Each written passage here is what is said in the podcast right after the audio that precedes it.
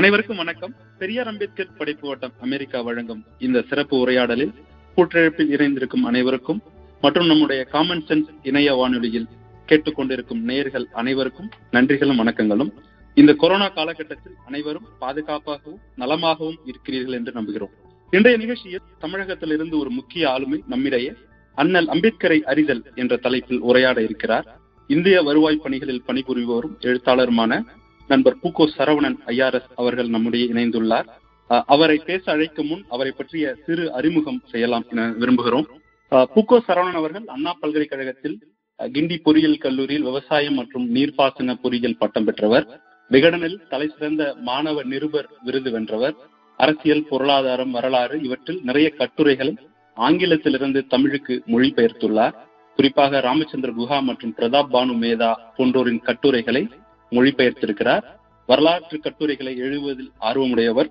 மேலும் இவருடைய மொழிபெயர்ப்புகளில் குறிப்பிடத்தக்கன அம்பேத்கரும் சாதி ஒழிப்பும் மற்றும் பிம்பசிறை எம் எஸ் எஸ் பாண்டியன் அவர்கள் எழுதிய பிம்பசிறையை மொழிபெயர்த்துள்ளார். சமூக வலைதளங்களில் இயங்குகின்ற நம்பிக்கையூட்டக்கூடிய வகையில் இயங்குகின்ற வரலாற்றின் கடந்து வந்த பாதைகளை எல்லோரும் எளிய வகையில் அறியும் வண்ணம் தொடர்ந்து எழுதி வருபவர். கூடுதலாக ஒரு சிறந்த பேச்சாளராகவும் கடந்த பதினேழு வருடங்களாக முன்னூறுக்கும் மேற்பட்ட மேடைகளில் ஆஹ், அரசு மற்றும் தனியார் பள்ளி கல்லூரி மாணவர்களுக்கு நம்பிக்கையூட்ட வகையிலே ஆஹ், பல சிறப்பான ஆஹ், சொற்பொழிவுகளை நிகழ்த்தியுள்ளார். ஆஹ், மேலும் படிக்கும் காலத்திலேயே அண்ணா பல்கலைக்கழகின் கழகத்தின் விழித்திரு என்ற இதழுக்கு ஆசிரியராக பணியாற்றியிருக்கிறார். ஆஹ், மிகவும் ஆஹ், ஒரு சிறந்த ஆளுமையை இந்த நிகழ்ச்சியில் அழைப்பதில் மிகவும் மகிழ்ச்சி அடைகிறோம் சரவணன் ஆஹ், நீங்க உங்க தொடங்கலாம். அண்ணா ரொம்ப வணக்கம். அம்பேத்கர் பெரியார் படிப்போட்டத்துக்கு வந்து வந்து ரொம்ப மகிழ்ச்சி. தொடர்ந்து வந்து உங்க காமன் சென்ஸ் இதழையும் பிற பணிகளையும் பார்த்துக்கிட்டே இருக்கேன். அண்ணல் அம்பேத்கருடைய அண்ணல் அம்பேத்கரை அறிதல் அப்படிங்கிற ஒரு தலைப்புல வந்து இன்னைக்கு பேசலாம்னு நினைக்கிறேன். அண்ணல் அம்பேத்கரை பத்தி வந்து உபேந்திர பக்ஷி அப்படிங்கிற ஒரு சட்ட அறிஞர் வந்து எழுதும் பொழுது ஒரு இருபது ஆண்டுகளுக்கு முன்னாடி எழுதும் பொழுது ஏழு வகையான அம்பேத்கர்கள் இருக்கான்னு சொன்னாரு. உண்மையில அம்பேத்கருடைய பன்முக ஆளுமை பன்னிரெண்டு பதிமூன்று அளவுக்கு போகும்.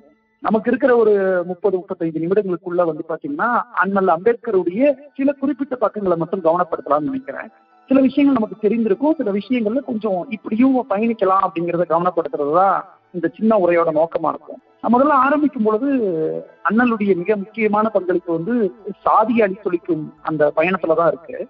அவருடைய ஒரு புத்தகம் வந்து விடுதலைக்கு முன்னாடி வந்தது. அந்த புத்தகத்தோட தலைப்பு வந்து what Gandhian Congress did to the untouchables அப்படின்னு அந்த புத்தகத்தோட தலைப்பு. இந்த தலைப்புல இருக்க அந்த வேர்டே ரொம்ப முக்கியமானது. டு த அன்டச்சபிள்ஸ் அவர்கள் வந்து தீண்டப்படாதவருக்காக என்ன செய்தார்கள் கிடையாது. தீண்டப்படாதவர்களுக்கு என்ன செய்தார்கள்? அவங்க என்ன அவங்களுக்கு துரோகம் பண்ணாங்க? என்ன அநீதி இழைச்சாங்க? அப்படிங்கறத அந்த புத்தகத்தினுடைய தலைப்பு. அந்த புத்தகத்துல வந்து ஒரு ஒரு வரலாற்றறிஞருடைய ஒரு கோட்டை வந்து அம்பேத்கர் சொல்றாரு. அது துசுகிடஸ் அப்படிங்கிற ஒரு அறிஞருடைய ஒரு வாசகம். இந்த வாசகத்துல என்ன சொல்றாருன்னா நம்மை ஆள்கிற ஆண்டைகளுக்கு வேண்டுமானால் நாம் அடிமையாக இருப்பது நன்மை பயக்கலாம். அது நமக்கு எப்படி நன்மை பயக்கும்? அப்படின்னு கேட்கிறாரு காலங்காலமா வந்து பாத்தீங்கன்னா எங்களை நீங்க சுரண்டுறீங்க காலங்காலமா எங்களை ஒடுக்குறீங்க. அப்ப அது எப்படி எங்களுக்கு நன்மை பயக்கும் அப்படின்னு அம்பேத்கர் கேட்கிறாரு அதை கேட்டுட்டு அவர் என்ன பண்றாருன்னா தன்னுடைய அந்த முதல் ஆயிரத்தி தொள்ளாயிரத்தி பதினாறுல அண்ணனுக்கு இருபத்தஞ்சு வயசு இருக்கும் பொழுது ஒரு ஒரு ஆந்த்ரோபாலஜி செமினார்ல வந்து சாதியை பத்தி ஒரு பெரிய ஆய்வு பண்ணி ஒரு கட்டுரை எழுதுறாரு அந்த கட்டுரையில அவர் என்னென்ன கேள்வி கேட்கிறாருன்னா சாதி வந்து நிறம் சார்ந்து அமைந்ததா அப்படின்னு யோசிக்கிறாரு. இனம் சார்ந்து அமைந்ததான்னு யோசிக்கும்போது அப்படி இருக்க முடியாது. இனம் சார்ந்து அமையல. எல்லா கலாச்சாரங்களையும் மக்கள் வந்து ஹெட்ரோஜெனிஸ் தான். அவங்க பலதரப்பட்ட இனங்களுடைய கலப்பிலானவங்க தான். சோ சாதி வந்து இனம் சார்ந்த ஒண்ணு கிடையாது அப்படிங்கிறாரு அடுத்து அடிக்கடி நம்ம கேட்கிற ஒரு ஆர்குமெண்ட் என்னன்னா சாதி என்பது தொழில் சார்ந்த ஒண்ணுதான் அப்படின்னு சொல்லுவாங்க. ஆஹ் அண்ணன் என்ன கேட்கிறாருன்னா தொழில் சார்ந்துதான் சாதி இருக்கணும்னா உலகம் முழுக்க பல்வேறு தொழில்களை பல்வேறு மக்கள் நடைமுறைப்படுத்துறாங்க செய்யறாங்க. ஆனா அங்கெல்லாம் இல்லாத சாதி ஏன் இங்க இருக்கு? அப்ப இது சாதி வந்து தொழில் சார்ந்ததும் கிடையாது அப்படின்னு அண்ணன் அண்ணல் வந்து தெளிவுபடுத்துறாரு. இதை தெளிவுபடுத்தி மூன்றாவதா என்ன பண்றாருன்னா அண்ணல் வந்து இறுதியாகத்தான் நாம சாதியை எப்படி புரிஞ்சுக்கணும் அப்படிங்கிற இடத்துக்கு வரும்பொழுது அவரு எப்படி புரிஞ்சுக்கலாம் அதை அப்படிங்கிறத கவனப்படுத்தும் போது அவர் என்ன சொல்றாருன்னா பிராமணர்கள் முத முதல்ல கதவை அடைச்சிட்டாங்க அப்படிங்கிறாரு பிராமணர்கள் தங்களுடைய கருத்துக்களை வந்து எல்லார் மீதும் திரித்திருப்பார்கள் அப்படின்னு நம்ம சொல்ல முடியாது. மக்கள் வந்து எதிர்த்திருப்பார்கள் திரித்திருக்க மாட்டாங்க. அப்ப அவங்கள பார்த்து மற்றவங்க பிராமணர்கள் நிறைய அநீதிகள் தவறுகள் செய்திருக்கலாம். ஆனால் சாதியை வந்து எல்லோரையும் கட்டாயப்படுத்தி திணிக்கிற வேலையை அவங்க செய்யல அப்படின்னு சொல்லிட்டு அண்ணல் என்ன சொல்றாருன்னா அவர் வந்து ஒரு ஆறு வகையான விஷயங்களை தர்மசாஸ்திரம் எடுக்கிறார். அதாவது இந்த தர்மசாஸ்திரங்களுடைய சட்ட நூல்கள்னு சொல்ற இது வந்து எப்படி நியாயத்திற்கும் சட்டத்திற்கும் புறம்பா இருக்குது அப்படின்னு சொல்லிட்டு அண்ணல் ஒரு ஆறு விஷயங்களை சொல்றாரு. என்ன பண்ணுது இந்த சாதி அப்படின்னு சொல்லும் பொழுது அண்ணல் முதல்ல என்ன சொல்றாருன்னா இந்த படித்தர தரநிலை அப்படிங்கிற படித்தர சமத்துவம்ங்கிறார் கிரேடட் இன்இக்வாலிட்டி அதாவது ஒரு ஒரு அடுக்குலையும் ஒருத்தவங்க உச்சத்துல இருக்காங்க. அதுக்கடுத்து ஒருத்தவங்க அதுக்கடுத்து ஒருத்தவங்க அதுக்கடுத்து ஒருத்தவங்க வெவ்வேறு ஆட்கள் இருக்காங்க. இப்படி இந்த பாகுபாடு இருக்கிறதுனால இதை வந்து அவர் எப்படி சொல்றாருன்னா ஒரு மூடப்பட்ட ஒரு மாடிகள் அப்படிங்கிறார். இதுல இருந்து ஒருத்தவங்க மேலேயும் வர முடியாது கீழேயும் போக முடியாது அப்படிங்கிறார் இப்படிப்பட்ட ஒரு படிக்கிற சமத்துவமின்மையை இந்த சாதி தோற்றுவிக்குது அப்படிங்கிறார் இது அடுத்து என்ன பண்ணுது ஒரு ஐந்து விஷயங்களை அவர் சொல்றாரு. முதல் விஷயமாக சூத்திரர்களுக்கும் பட்டியலின மக்களுக்கும் அது முழுக்க முழுக்க ஆயுதம் எந்தக்கூடாதுன்னு தடுக்கிறது. அடுத்தது கல்வியை மறுக்கிறது. அதிகாரத்தையும் அரசியல் உரிமையும் இருக்கிறது சொத்துரிமையும் இருக்கிறது பெண்களை அடக்கி ஒடுக்கி அடிமைப்படுத்துகிறது. இப்படி இந்த ஐந்து விஷயங்களையும் சொல்ற அண்ணல் என்ன பண்றாருன்னா இந்த சாதியில என்ன நடக்குது அப்படின்னு பார்க்கிற பொழுது இதெல்லாம் ரொம்ப ஆச்சரியமான ஒரு விஷயத்த பண்றாரு. அவர் ஒரு மூன்று விஷயங்களை ஒன்று சேர்க்கிறாருன்னு சொல்லிட்டு ஆய்வாளர் வந்து சர்மிளா ரெட்டியை வந்து கவனப்படுத்துறாங்க. அது என்னன்னா அதாவது எப்படி வந்து இனப்பெருக்கத்தை கட்டுப்படுத்துகிறது பெண்களுடைய பாலியல் தேர்வுகளை வன்முறையை கொண்டு கட்டுப்படுத்துகிறது மூன்றாவது அதுக்கு ஒரு தத்துவ அடிப்படை அதாவது மதத்தின் ஒரு அடிப்படை தருது. இது எப்படி நம்ம பார்க்கணும்?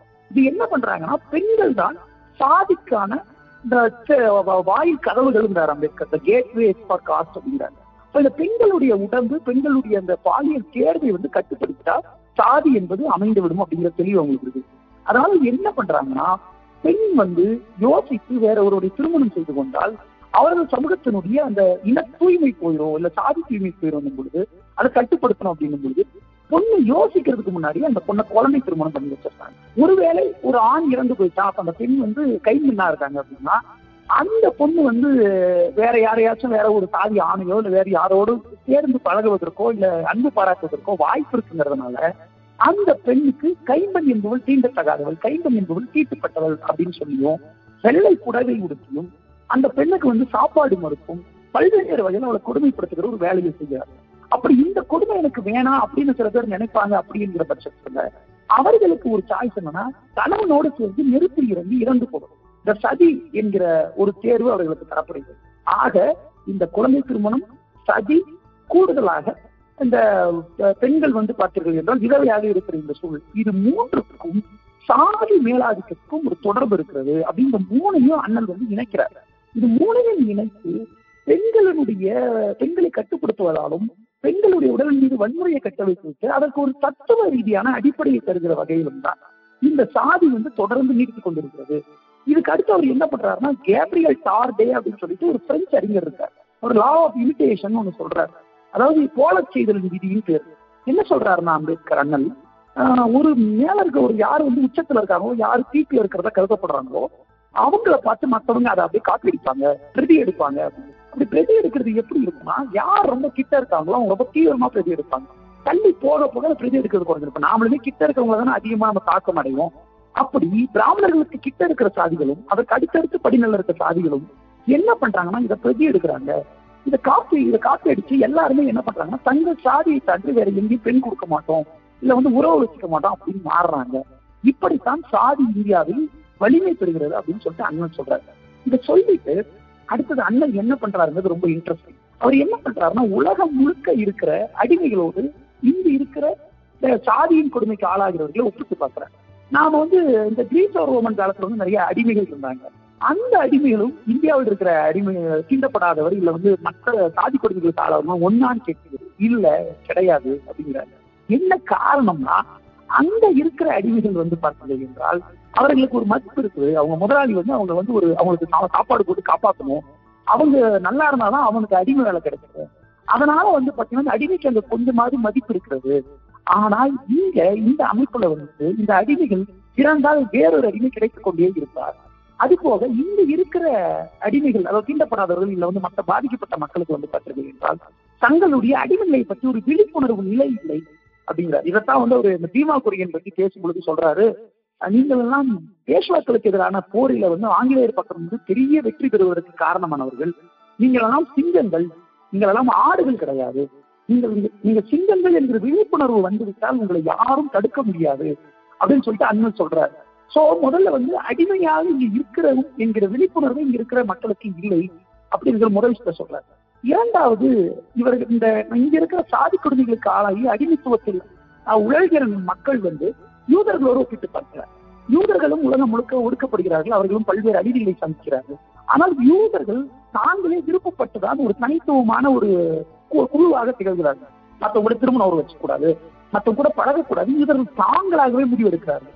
ஆனால் இங்கு இருக்கிற தீண்டப்படாதவர்களும் இங்கு இருக்கிற பிற ஒடுக்கப்படுகிற மக்களும் மற்ற ஜாதி இந்துக்களோடு கலக்க விரும்பினாலும் அவர்கள் கலக்க முடியாது. அதற்காக அவர்களுக்கு கொடுமைகள் கட்ட வைத்து விடப்படுகின்றன. அவர்களை வந்து அடிக்கிறாங்க உதைக்கிறாங்க அவர்களை கொடுமைப்படுத்துறாங்க. அவங்க தீண்டத்தகாதவர்கள் சொல்றாங்க தீட்டுப்பட்டவர்கள் சொல்றாங்க.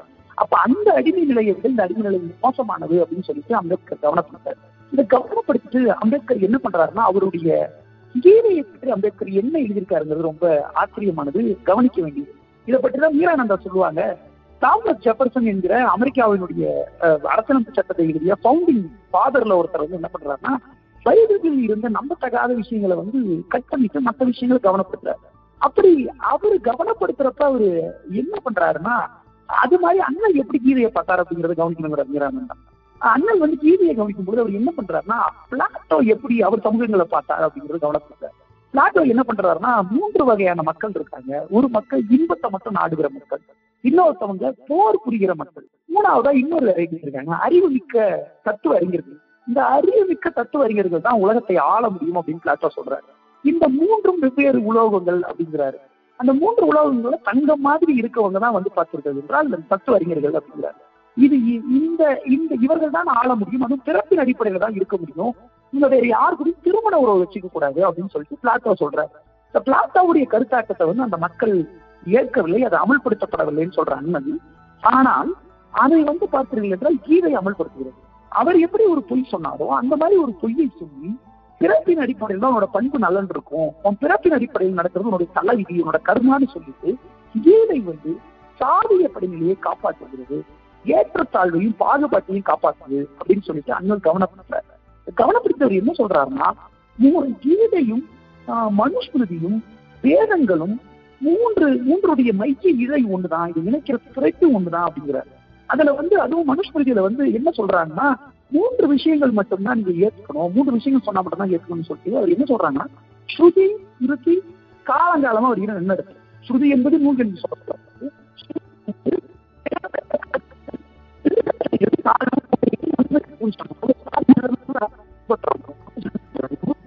இதற்கு யாராச்சும் பகுத்தறிவோடும் அறிவு நேர்மையோடும் கேள்வி கேட்டாங்கன்னா அவர்கள் அசுரர் வயிற்றில் பிறப்பார்கள். கீதை மனுவில் இருக்கிற கேள்வி கேட்காமல் சாதி நிலையை அப்படியே காப்பாற்றணும். உன் தொழில் அநியாயமாக இருந்தாலும் அது உன்னுடைய வர்ண பொறுப்பு என்பதால் அதை நீ செய்ய வேண்டும் கீதை சொல்லுது. இந்த வகையில் இது மிகப்பெரிய அநீதியை இழைக்கிறது அப்படின்னு சொல்லிட்டு அண்ணன் சொல்றாரு. இதை வந்து பாத்தீங்கன்னா உன் தலைவிதி இதுபடிதான் நடக்கும் என்பதை கவனப்படுத்த அண்ணன் என்ன சொல்றாரா அறநெறியும் பகுத்தறிவும் ஒரு சமூக சீர்திருத்தவாதியினுடைய கையில் இருக்கிற ஆகச்சிறந்த ஆயுதங்கள் அவனுக்கு ஒரு அறநெறி இருக்குது ஒரு பகுத்தறிவு இருக்குன்னு அதை கொண்டு அவன் சமூகத்தின் அநீதிக்கு எதிராக போர் தொடுக்க முடியும். ஆனால் அப்படி போர் தொடுக்க விடாமல் தடுக்கிற வேலையை கர்மாவை கொண்டும் உன்னுடைய கடவுள் மீது அதை சுமத்தி கீதை அதற்கு எதிராக போர் தொடுப்பதில் வந்து மக்களை தடுத்து விடுகிறது. கேள்வி கேட்டா மக்கள் யோசிப்பாங்கங்கிற ஒரே காரணத்திற்காக அவங்க யோசிக்க கூடாதுன்னு இதை பண்ணுது தர்ம சாஸ்திரங்கள் பண்ணுது வேதம் பண்ணுது. இதை எப்படி தடுக்கிறது அப்படின்னு அண்ணன் சொல்லுகிற போது அவர் தன்னுடைய அந்த சாதி அழித்தொழிக்கும் வழி நூல்ல வந்து சொல்லுவாரு. ரொம்ப மிக முக்கியமான வரிகள் அதுல அவரு சொல்லும் பொழுது ஒரு எழுதுகிற அந்த வரி ரொம்ப முக்கியம். சாதி கடந்த அகமண முறை ஒழித்த அந்த எல்லா சாதிகளிலும் திருமணம் செய்து அந்த சாதி மறுப்பு திருமணங்கள் இல்லைங்களா அது வழியாக சாதியை கரைக்க முடியும். It can serve a solvent of caste அப்படிங்கிறாரு. ஆனால் சாதியை மொத்தமா அழித்தொழிக்கிற வழி என்னன்னு சொல்லுகிற பொழுது அவர் என்ன சொல்றாருன்னா தர்ம சாஸ்திரங்களும் கீதையும் இன்ன பிறந்த வேதங்களின் மீதான நம்பிக்கை இருக்குங்களா இந்த நம்பிக்கையை வெடிமருந்தை கொண்டு தகர்க்க வேண்டும். இது அறிவு வெடிமருந்து. அண்ணன் என்ன சொல்றோம்னா இவற்றுக்கு ஒரு இதுக்கு மேல ஒரு பெரிய நம்பிக்கை கட்டப்பட்டிருக்கு. இவை சரிங்கிறது கட்டப்பட்டிருக்கு. திரும்ப திரும்பி நம்ம கேள்விப்பட்டிருப்போம். அடிக்கடி என்ன சொல்லுவாங்கன்னா கீதை வந்து பிறப்பின் அடிப்படையில அமைக்கல அது தொழிலின் அடிப்படையில் அமைக்கப்பட்டதுதான். பிறப்பின் அடிப்படையிலான பாகுபாட்டை கீதை வலியுறுத்தி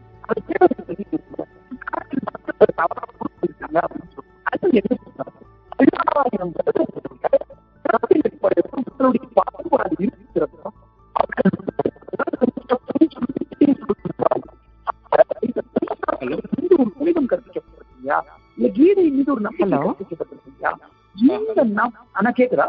அண்ணல் வந்து பாத்தீங்கன்னா இந்த இந்த தர்ம சாஸ்திரங்கள் கீதைகள் வேதங்கள் எல்லாத்திலையும் ஸ்ருதி ஸ்மிருதி நன்னடத்தை காலங்காலமா ஒரு நன்னடத்தை இதுதான் சரி இதுதான் தவறுன்னு சொல்லப்படுற நன்னடத்தை.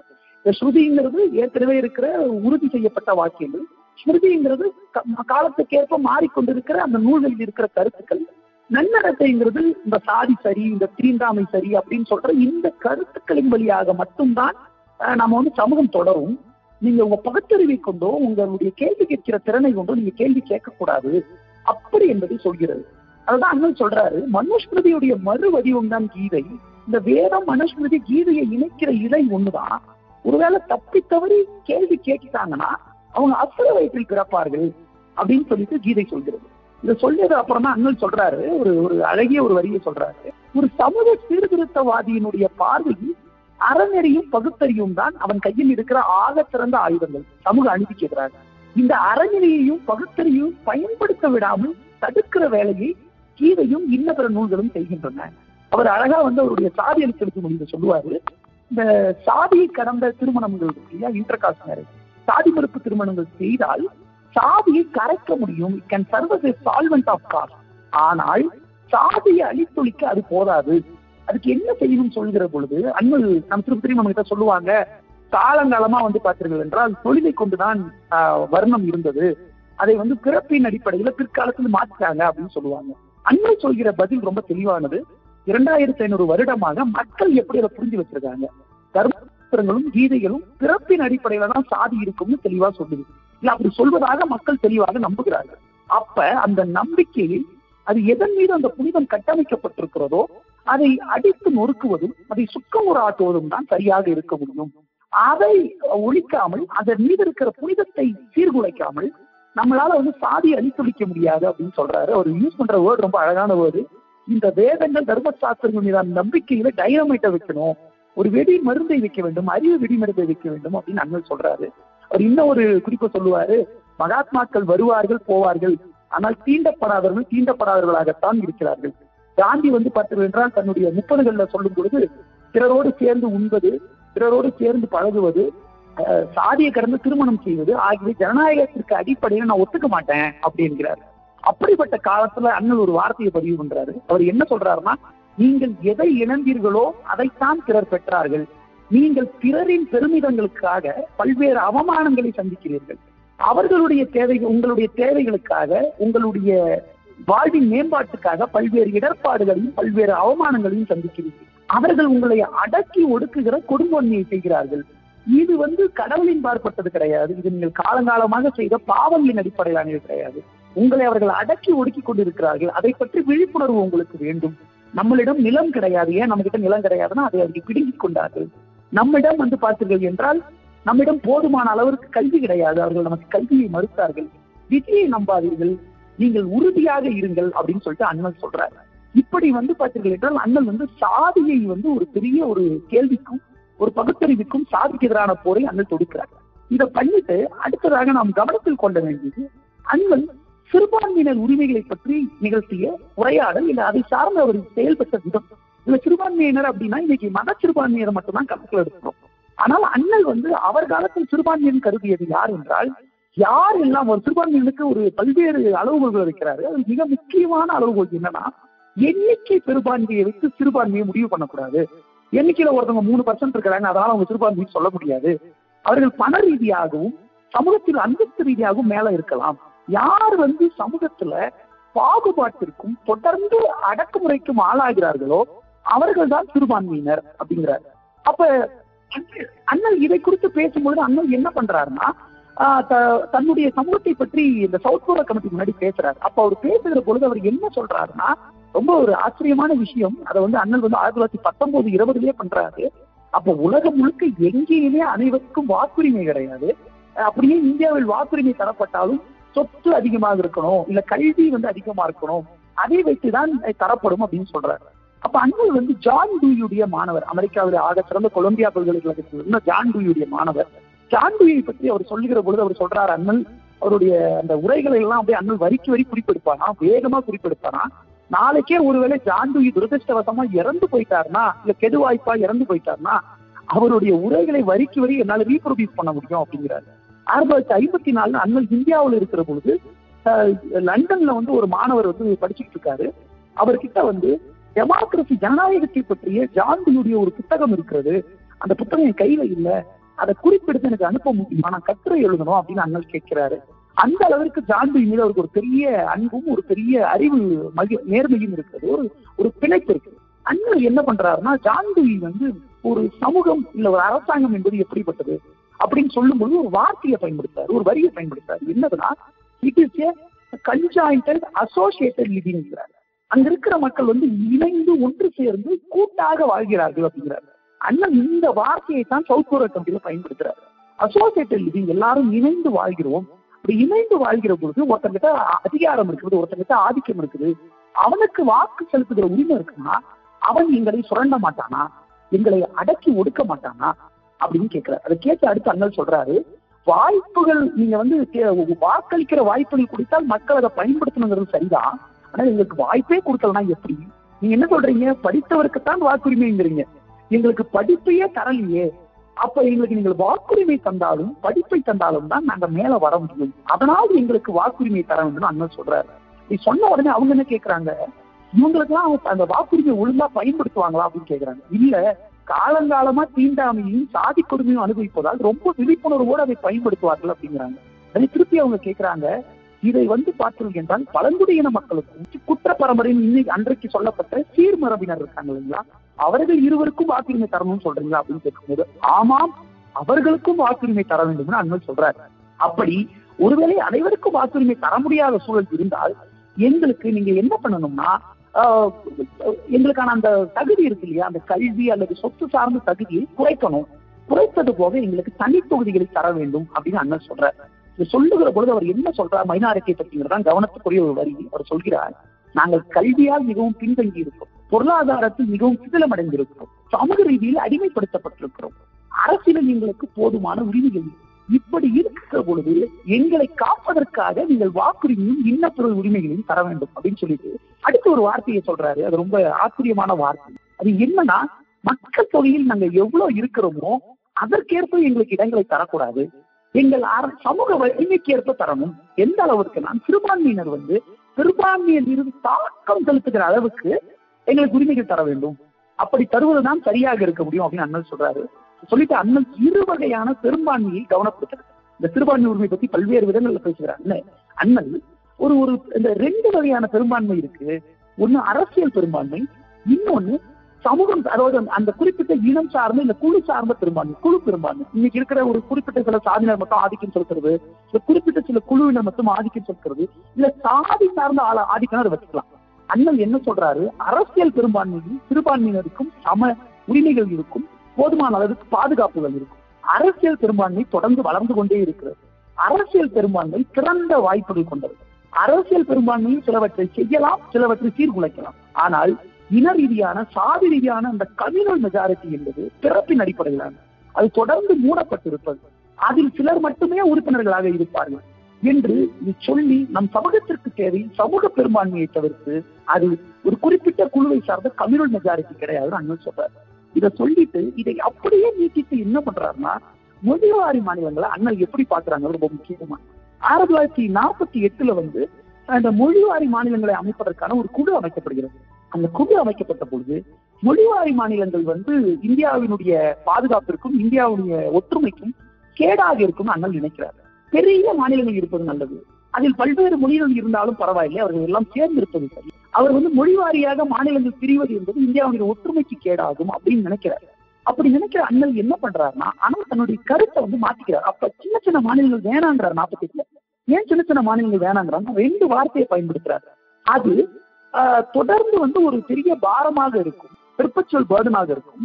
அதே சமயத்தில் எமர்ஜென்சி அவசர நிலை காலத்துல என்ன ஆயிரும்னா அது வந்து ஒரு நம்ம பலவீனம் ஆயிரும் அப்படிங்கிறார். அதனால சிறிய மாநிலங்கள் வேணாம்னு நாற்பத்தி எட்டுல சொல்றாரு ஆனால் ஐம்பத்தி ஆறுல ஐம்பத்தி ஐந்துல ஸ்டேட் ரீஆர்கனைசேஷன் கமிட்டி என்கிற அந்த மாநிலங்களை மொழிவாரியாக மாற்றியமைக்க ஒரு கமிட்டி அமைக்கப்பட்ட பொழுது அதனுடைய கருத்துக்களை படிச்சுட்டு அண்ணல் ஒரு வரியை எழுதுகிறாரு. அவருடைய தாட்ஸ் ஆன் லிங்குவிஸ்டிக்ஸ்ல ரொம்ப அற்புதமான வரி அவர் என்ன சொல்றாருன்னா ஒரு ஒரு அறிவு அழியில வந்து ஒரு தொடர்ந்து தன்னை கேள்விக்கு உட்படுத்திக் கொள்கிற ஒருத்தன் ஒரு கருத்துல உறுதியா இருக்கணுமா அப்படின்னா கிடையாது.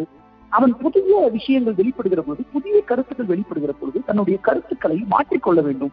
அவன் அஞ்சுவன் பண்ணணும் அப்படிங்கிறார். அதை சொல்லிட்டு அவர் என்ன சொல்றாரு? கோல் பிளடட் ரீசனிங் ரத்தத்தை உரைய வைக்கிற அளவுக்கு பகுத்தறிவோடு இயங்க வேண்டும் சொல்லிட்டு. நான் முன்பு கொண்டிருந்த கருத்தை மாற்றிக்கிறேன். மா மொழிவாரி மாநிலங்கள் தேவை. ஆனால் ஒரு மொழி ஒரு மாநிலம்னு இருக்கக்கூடாது அப்படிங்கிறார். அதாவது எப்படின்னா உத்தரப்பிரதேசம் இந்தி பேசினாலும் முழுக்க முழுக்க ஒரே மாநிலமா இருக்கக்கூடாது எப்படி இருக்கணும்னா ஒரு மாநிலம் ஒரு மொழி. அந்த ஒரு இந்தி உத்தரப்பிரதேசத்தையே மூணா உடைக்கணும். அதாவது மகாராஷ்டிராவையும் நான்கா பிரிக்கலாம். இப்படி பீகாரையும் இரண்டாக பிரிக்கலாம். இப்படி இந்த மாநிலங்களை இந்த அதாவது ஒரு மொழி ஒரு மாநிலம்னு மாத்தணும். ஒரு மாநிலம் ஒரு மொழின்னு மாத்தணும். அதாவது ஹிந்தி பேசுகிற பெரிய இடம் இருக்குதுன்னா அதை சின்ன சின்ன யூனிட்டா உடைக்கணும். இப்படி உடைப்பதற்கு அண்ணன் சொல்கிற இரண்டு காரணங்கள் முக்கியமானவை. அது என்ன காரணம்னா ஒரு பெரிய மாநிலம் இருக்குதுன்னா அது ஒரு கூட்டாட்சியான இந்தியாவில வந்து பாத்தீங்கன்னா ரொம்ப கூடுதலா அதிகாரம் செலுத்தும். அதை தடுப்பது முதல் காரணம். இரண்டாவது காரணம் சொல்றாரு மகாராஷ்டிராவை எடுத்துக்காட்டா இருக்கிறாரு மகா விதர்பா என்கிற ஒரு பகுதி இருக்கிறது. அந்த பகுதி தனியாக இருந்தால் அங்க இஸ்லாமிய சிறுபான்மையினரோட எண்ணிக்கையும் அது சாதிகளோட எண்ணிக்கையும் ஒன்றுக்கு நான்குன்னு இருக்கும். அதாவது இவர்கள் நான்கு பேர் இருந்தா இவங்க ஒருத்தர் இருப்பாங்க. அதுவே மகாராஷ்டிரா என்று ஒருங்கிணைந்த மகாராஷ்டிரா ஃபார்ம் ஆயிடுச்சுன்னா அதாவது குஜராத் மகாராஷ்டிரா சேர்ந்த ஒரு மகாராஷ்டிரா இருந்ததுன்னா அதனுடைய எண்ணிக்கையில் பார்த்தீர்கள் என்றால் பதினான்கு சாதி இந்துக்கள் ஒரு தீண்டப்படாதவர் இருப்பாங்க. அப்ப எங்களுடைய உரிமைகள் பாதிக்கப்படும். அப்ப அந்த உரிமைகள் காப்பாற்றப்படுவதற்காக சிறிய சிறிய காலங்களை உருவாக்க வேண்டும் அப்படின்னு அண்ணன் சொல்றாரு. இப்படி தன்னுடைய கருத்துக்களை தொடர்ந்து மாற்றுள்ள ஒருவராக அண்ணன் இருக்காருங்கிறது இதுவரைக்கும் சிறுபான்மையின உரிமையில் அண்ணனுடைய பங்களிப்பை பார்த்தோம். அடுத்தது அண்ணனுடைய பொருளாதாரம் சார்ந்த பார்வையை பார்க்க போகிறோம். இந்த பொருளாதாரம் சார்ந்த பார்வையை பார்க்கிற பொழுது நாம் என்ன செய்வோம்னா அவருக்கும் இடதுசாரிகளுக்கும் இருந்த ஒருங்கிணைப்பு அல்லது முரண்பாடுகளை சேர்த்தே பார்க்கும். அண்ணல் வந்து அடிப்படையில் அவருடைய இரண்டு இந்த முனைவர் பட்டங்களையும் பொருளாதாரத்தான் பெற்றார். அவர் வந்து தன்னுடைய பொருளாதார படிப்பை வந்து எட்டு செலிக்மன் என்கிற அறிஞரிடம் படிக்கிறார். அவர் அன்றைக்கு இருந்த பப்ளிக் பினான்ஸ்ல பெரிய அறிஞர். அவரிடம் படித்து தன்னுடைய பட்டத்தை பெறுகிறார். பிரிட்டனில் அவர் செய்த ஆய்வுல வந்து பார்த்தோம்னா பிரிட்டானிய அரசாங்கத்தை ரொம்ப தீவிரமா விமர்சித்தார் என்பதால் அவருக்கு பட்டம் பெறுவதை தள்ளி போகிறது. அவருடைய காலத்தில் அண்ணன் அண்ணல் வந்து ஹில்டன் என் கமிஷன் முன்னாடி ஒரு ப்ராப்ளம் ஆஃப் ருப்பி என்கிற ஒரு ஒரு குறிப்பிட்ட ஆய்வை சமர்ப்பிக்கிறார். அதன் அடிப்படையில் தான் ஆர்பிஐ உருவாகிறது. அண்ணல் அது போக என்ன செய்கிறார் என்றால் ஒரு விவசாயத்தில் வந்து நிறைய பேர் வந்து வேலை செய்து கொண்டே இருக்கிறார்கள். ஆனால் அவ்வளவு பேர் அங்க வேலை தேவை கிடையாது. அங்க அவர்கள் எல்லாம் டிஸ்கைஸ் அன்எம்ப்ளாய்மெண்ட் ஒரு மறைந்த ஒரு வேலை வாய்ப்பின்மை இருக்குது.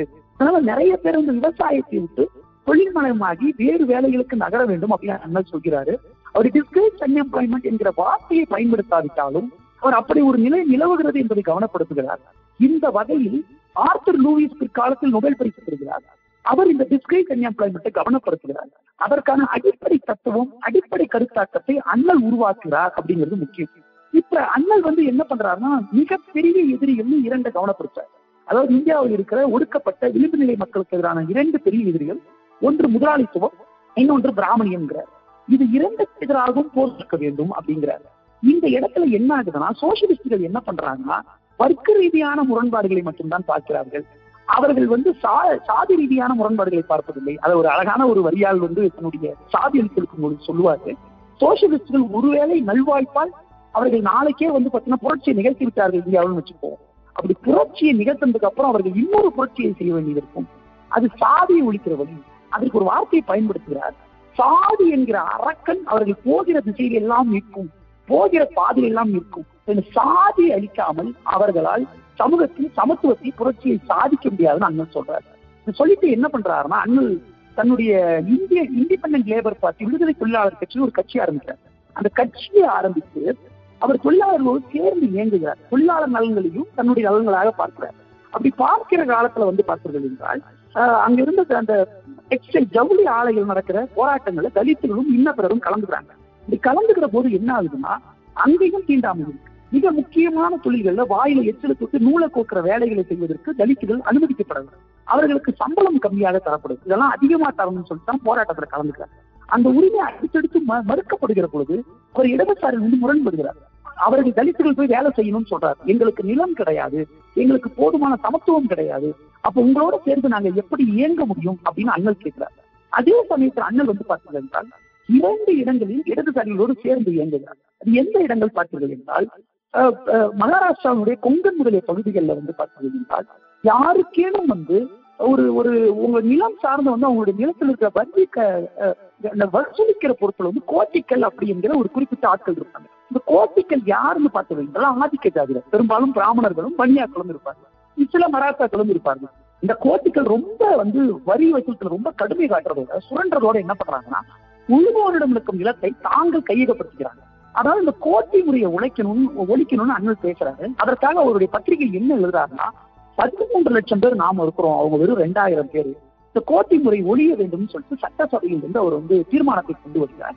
அது தோற்கடிக்கப்பட்டாலும் தொடர்ந்து அண்ணல் முயற்சி செய்து அதை தோற்க அதை அமல்படுத்துகிறார்.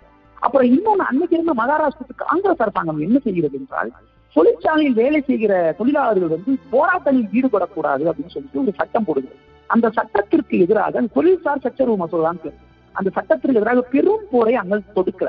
இப்படியெல்லாம் தொடுத்து செயல்பட்டாலும் இந்த உலகப் போர் இரண்டாம் உலக போர் சமயத்துல சோவியத் ரஷ்யா மீது ஜெர்மனி போர் தொடுத்ததால் இடதுசாரிகள் கம்யூனிஸ்டுகள் என்ன செய்யறாங்கன்னா இங்க இருக்கிற பிரிட்டிஷ் அரசாங்கத்துக்கு ஆதரவாக எதிராக பிரிட்டிஷ் அரசாங்கத்துக்கு ஆதரவாக நடக்கிறாங்க அதற்கு முன்பு வரை அண்ணல் அதற்கு முன்பே ஆதரவா இருக்கார். அண்ணல் என்ன சொல்றாருன்னா நாசிசம் பாசிசம் இரண்டுக்கும் எதிராக ஆங்கிலேயர்களோடு இருப்பது கட்டாயமாகிறது. இவங்க அவங்கள விட மேலங்கிறாரு. அப்ப அண்ணலை கிரிட்டிசைஸ் பண்ணிட்டு அண்ணல் ஒரு பூர்ஷ்வா கைக்கூலின்னு சொன்ன இடதுசாரிகள் அதற்கு பிறகு அண்ணலோடு அண்ணல் பக்கமே வராங்க. ஆனாலும் அண்ணலுக்கு வந்து இவங்க மீது ஒரு பெரிய ஓவாமை இருக்குது. இதை அடுத்து நம்ம பார்க்க வேண்டியது அண்ணலுடைய அரச சோசியலிசம் ஸ்டேட் சோசியலிசம் பற்றிய பார்வையை பார்க்க வேண்டியது. அண்ணல் வந்து இந்திய அரசியலமைப்பு சட்டம் எழுதப்பட ஆரம்பிப்பதற்கு கொஞ்சம் முன்னாடி காலத்துல அண்ணலுக்கு வந்து தனக்கு வந்து அரசியலமைப்புக்குள்ள சேர்த்துப்பாங்களா தன் அரசியலமைப்பு எழுதுற வேலையில இணைச்சுப்பாங்களோ சந்தேகம் இருக்கு. அப்ப ஒரு ஸ்டேட் அண்ட் மைனாரிட்டிஸ்னு ஒரு குறிப்பிட்ட ஒரு அரசியலமைப்பு சட்ட வரைவு ஒண்ணு உருவாக்க ரொம்ப மிக முக்கியமான வரைவு சின்ன வரைவு தான் நம்மளாம் படிக்கணும். அண்ணன் என்ன சொல்றாருன்னா நிலம் என்பதை முழுக்க முழுக்க அரசு எடுத்துக்கொள்ள வேண்டும். மிக முக்கியமான தொழிற்சாலைகளை அரசு தன்னுடைய கையகப்படுத்திக் கொள்ள வேண்டும். மக்களுக்கான அடிப்படை நலன்களை அரசாங்கம் செய்ய வேண்டும். திருப்பி சோசியல் வெல்ஃபேர் சொசைட்டின்னு சொல்லக்கூடாது. இந்த பிரிட்டன் மாதிரி சில நாடுகள்லாம் வந்து பாத்தீங்கன்னா சில ஏழைகளுக்கு மட்டும் சமூக நலன் செய்தால் போதுங்கிறாங்க இந்தியா மாதிரி நாட்டுல எல்லாருக்கும் செய்யணும். இன்னொரு என்ன சொல்றாருன்னா எல்லாருக்குமே ஆயுள் காப்பீடு கொடுக்கணும் அப்படின்னு சொல்றாரு. இதையெல்லாம் சொல்லிட்டு அண்ணல் வந்து ரொம்ப அழகான ஒரு வரியை பதிவு செய்கிறார். அவர் என்ன கேட்கிறாருன்னா ரொம்ப முக்கியமான வரி தற்காலத்திற்கும் கவலைப்படுகிற தேவைப்படுகிற வரி. அண்ணன் சொல்கிற வரி என்னவென்றால் ஒரு மனிதனுக்கு நாம் அடிப்படை உரிமைகளை தருகிறோம். அவனுக்கு வந்து பேச்சுரிமை தருகிறோம். அவருக்கு வந்து பாத்தீங்கன்னா தன்னுடைய விரும்புகிற மதத்தை பின்பற்றுகிற உரிமையை தருகிறோம். எங்க வேணாலும் கூடி வாழலாம் என்கிற உரிமை எல்லாம் தரும். ஆனால் வேலையை கொடுக்கல. அவன் வாழ்றதுக்கான வழியை தரல. அப்படிப்பட்ட சூழல் அவன் எதை தேர்வு செய்வான்? அவன் அந்த உரிமைகளை தேர்வு செய்வானா? இல்லை வறுமையில் உழவதை தேர்வு செய்வாரா? தன்னுடைய வீடை இழப்பதை தேர்வு செய்வாரா? தன்னுடைய உரிமைகளை தேர்வு செய்வாரா? தன்னுடைய சேமிப்பை இழப்பதை தேர்வு செய்வாரா? இந்த அடிப்படை உரிமைகள் போதும் நினைப்பாரா? தன் குழந்தையை பள்ளியை விட்டு நிறுத்துவதை பற்றி கவலைப்படுவாரா? இல்ல எனக்கு நீங்க கொடுக்கிற அடிப்படை உரிமை போதும்னு சொல்லுவாரா? தன்னை தெருவில் எரிப்பதை பற்றி கவலைப்படுவாரா? புதைப்பதை பற்றி கவலைப்படுவாரா? இல்ல அடிப்படை உரிமைகள் சில உரிமைகள் இருந்தால் போதும் நினைப்பாரா? அப்படின்னு அண்ணன் சொல்லிட்டு என்ன சொல்றாருன்னா திருப்பத்திற்கு இந்த தாராளவாத சட்ட அறிஞர்கள் என்ன சொல்றாங்கன்னா அரசாங்கம் முதலாளிகளை கட்டுப்படுத்த கூடாதுன்னு சொல்றாங்க. ஆனால் அப்படி இருக்க முடியாது. அரசாங்கம் முதலாளிகளை கட்டுப்படுத்த வேண்டும் அவர்களை நெறிப்படுத்த வேண்டும். அரசாங்கம் நெறிப்படுத்தாமல் போனால் சுதந்திரம் வேண்டும் சுதந்திரம் வேண்டும் சொன்னா அது யாருக்கான சுதந்திரமாக இருக்கும் என்றால் முதலாளிகள் விரும்பியவாறு கூலி கொடுப்பதற்கான சுதந்திரமாக இருக்கும். முதலாளிகள் விரும்பியவாறு சுரண்டுவதற்கான சுதந்திரமாக இருக்கும். முதலாளிகள் எப்போது வேண்டுமானாலும் வாடகை பணத்தை ஏற்றுக்கொள்வதற்கான சுதந்திரமாக இருக்கும். அப்படி சமூகத்தை விட முடியாது. மக்களை அந்த இந்த இருக்க தொழிலாளர்களை சுரண்டுகிற வேலையை விட முடியாது என்று அண்ணன் சொல்லிவிட்டு அவர் என்ன சொல்கிறார் என்றால் நமக்கு ரொம்ப ஆச்சரியமாக இருக்கும். ஆனால் அதுதான் உண்மை. நீரதா கோபால் செயல் என்கிற ஜவஹர்லால் நேரு பல்கலைக்கழகத்தில் அரசியல் அறிவை துறையில் பேராசிரியராக இருந்த ஒரு புத்தகம் எழுதியிருக்கிறார். அண்ணல் வந்து அந்த நீரதா கோபால் ஜெயல் ஒரு விஷயத்தை கவனப்படுத்தாங்க இன்னைக்கு இந்திய அரசியலமைப்பு சட்டத்துல ரெண்டு பிரிவுகள் இருக்கிறது. இது என்னன்னா ஒண்ணு ஃபண்டமெண்டல் ரைட்ஸ் சொல்லப்படுற அடிப்படை உரிமைகள். இந்த உரிமையில் உங்களுக்கு தரப்படாவிட்டால் இந்த உரிமை அமல்படுத்தப்படாவிட்டால் நீங்கள் நீதிமன்றங்களுக்கு நேரடியாக போகலாம். அதனால இந்த உரிமைகளுக்கு பேரு ஜஸ்டிசியபிள் ரைட்ஸ்னு பேர். இன்னொரு வகையான உரிமைகள் உண்டு. அந்த உரிமைகள் என்னவென்றால் அது உரிமைகள்னு சொல்ல முடியாது. அது வந்து வழிகாட்டு நெறிமுறைகள். Directive principles of state policy அரசாங்கம் உங்களுக்கு போதுவான கல்வி தர வேண்டும். அரசாங்கம் உங்களுக்கு உங்களுடைய சுகாதாரத்தை கவனித்துக் கொள்ள வேண்டும். அரசாங்கம் உங்களுக்கு பாதுகாப்பு தர வேண்டும். இன்சூரன்ஸ் தரணுங்கிறதெல்லாம் வழிகாட்டு நெறிமுறைகள். ஆனால் அண்ணல் வந்து அரசியலமைப்பு சட்ட விவாதங்கள்ல என்ன பண்றாருன்னா இப்படி வேறுபாடுகள் இருக்கக்கூடாது. மக்களுக்கு அடிப்படை கல்வி அடிப்படை சுகாதாரம் அடிப்படை வாய்ப்புகளை தருவதை அடிப்படை உரிமையா ஆக்க வேண்டும். இவை கிடைக்காவிட்டால் அவர்கள் நீதிமன்றங்களுக்கு போகிற உரிமை அவர்களுக்கு தரப்பட வேண்டும் அப்படின்னு சொல்றாரு. இந்த உரிமைகளுக்காக மூணு பேர் அரசியலமைப்பு சட்டத்துல குரல் கொடுக்குறாங்க அப்படின்னு கோபால் ஜெய சொல்றாங்க. இந்த மூணு பேர் யாருன்னா K T Shah K M Munshi அண்ணல் அம்பேத்கர். அண்ணல் அம்பேத்கர் தான் இருப்பதிலேயே தீவிரமாக குரல் கொடுக்கிறார். ஆனால் என்ன ஆகிறது என்றால் அரசியலமைப்பு சட்டாவில் காங்கிரஸ் அதிகமாக இருப்பதாலும் ஒரு காலத்திற்கு பிறகு அவருக்கு போதுமான ஆதரவு கிடைக்காதனாலும் அண்ணல் இந்த அடிப்படை உரிமையாக இருக்க வேண்டும் என்கிற இடத்தில் இருந்து அது வழிகாட்டு நெறிமுறையா இருக்கணுங்கிற இடத்துக்கு போயிடுறாரு. இது ரொம்ப பஸ்லிங் இது ரொம்ப ஒரு புதிராக இருக்கிறது அப்படின்னு சொல்றாங்க. ஒருவேளை அண்ணன் சொன்னதை கேட்டு சமூகம் நடந்திருந்தால் இந்திய சமூகம் இன்னும் பாகுபாடுகள் இல்லாத மேம்பட்ட சமூகமாக மாறி இருக்கும் என்பதில் எந்த ஐயமும் தேவை கிடையாது. அடுத்ததாக மிக முக்கியமான ஒரு விஷயம் என்னன்னா அவர் நிலச்சீர்திருத்தம் ரொம்ப தீவிரமா வலியுறுத்தார் அவர் அந்த நிலச்சீர்திருத்தத்தை கொண்டு வந்து எல்லாருக்கும் அந்த சொத்து அடிப்படை உரிமையில வந்து ரைட் டு ப்ராப்பர்ட்டியை கொண்டாந்துடுறாங்க. அதாவது ஏற்கனவே சொத்து வச்சிருக்க உரிமை அப்படியே இருக்குங்கிறாங்க. அவனுக்கு தரப்படுகிற இழப்பீடு பதினைந்து சதவீதம் கூடுதலா இருக்குங்கிறாங்க. இந்த சட்டத்தை அரசாங்கம் கொண்டு வந்த பொழுது எதிர்கட்சி வரிசையில் அண்ணல் இருக்கிறார். எழுது என்று சொல்கிறார் அரசியலமைப்பு சட்டத்தை எரிச்சிருவேன். அரசியலமைப்பு சட்டம் எதற்காக எழுதப்பட்டதோ அந்த அந்த வேலையை இது செய்யவில்லை அப்படின்னு சொல்லிட்டு அண்ணல் என்ன சொல்றாருன்னா இது ஒரு தெய்வம் குடியிருப்பதற்காக இந்த அரசியலமைப்பு சட்டம் என்கிற ஒரு கோயிலை கட்டினோம். இங்க ஆனால் அரக்கன் குடியிருக்கிறார் அப்படிங்கிறார். உடனே அரக்கர்களை கொன்றடித்து விட முடியாதா அப்படின்னு அங்க கேட்கிறாங்க அப்ப அண்ணன் சொல்றாரு சதப்த பிராமணத்தில் சொல்லப்படுகிறது அரக்கர்களும் தொடர்ந்து ஜெயிப்பார்கள் அப்படின்னு சொல்றாரு அண்ணன்.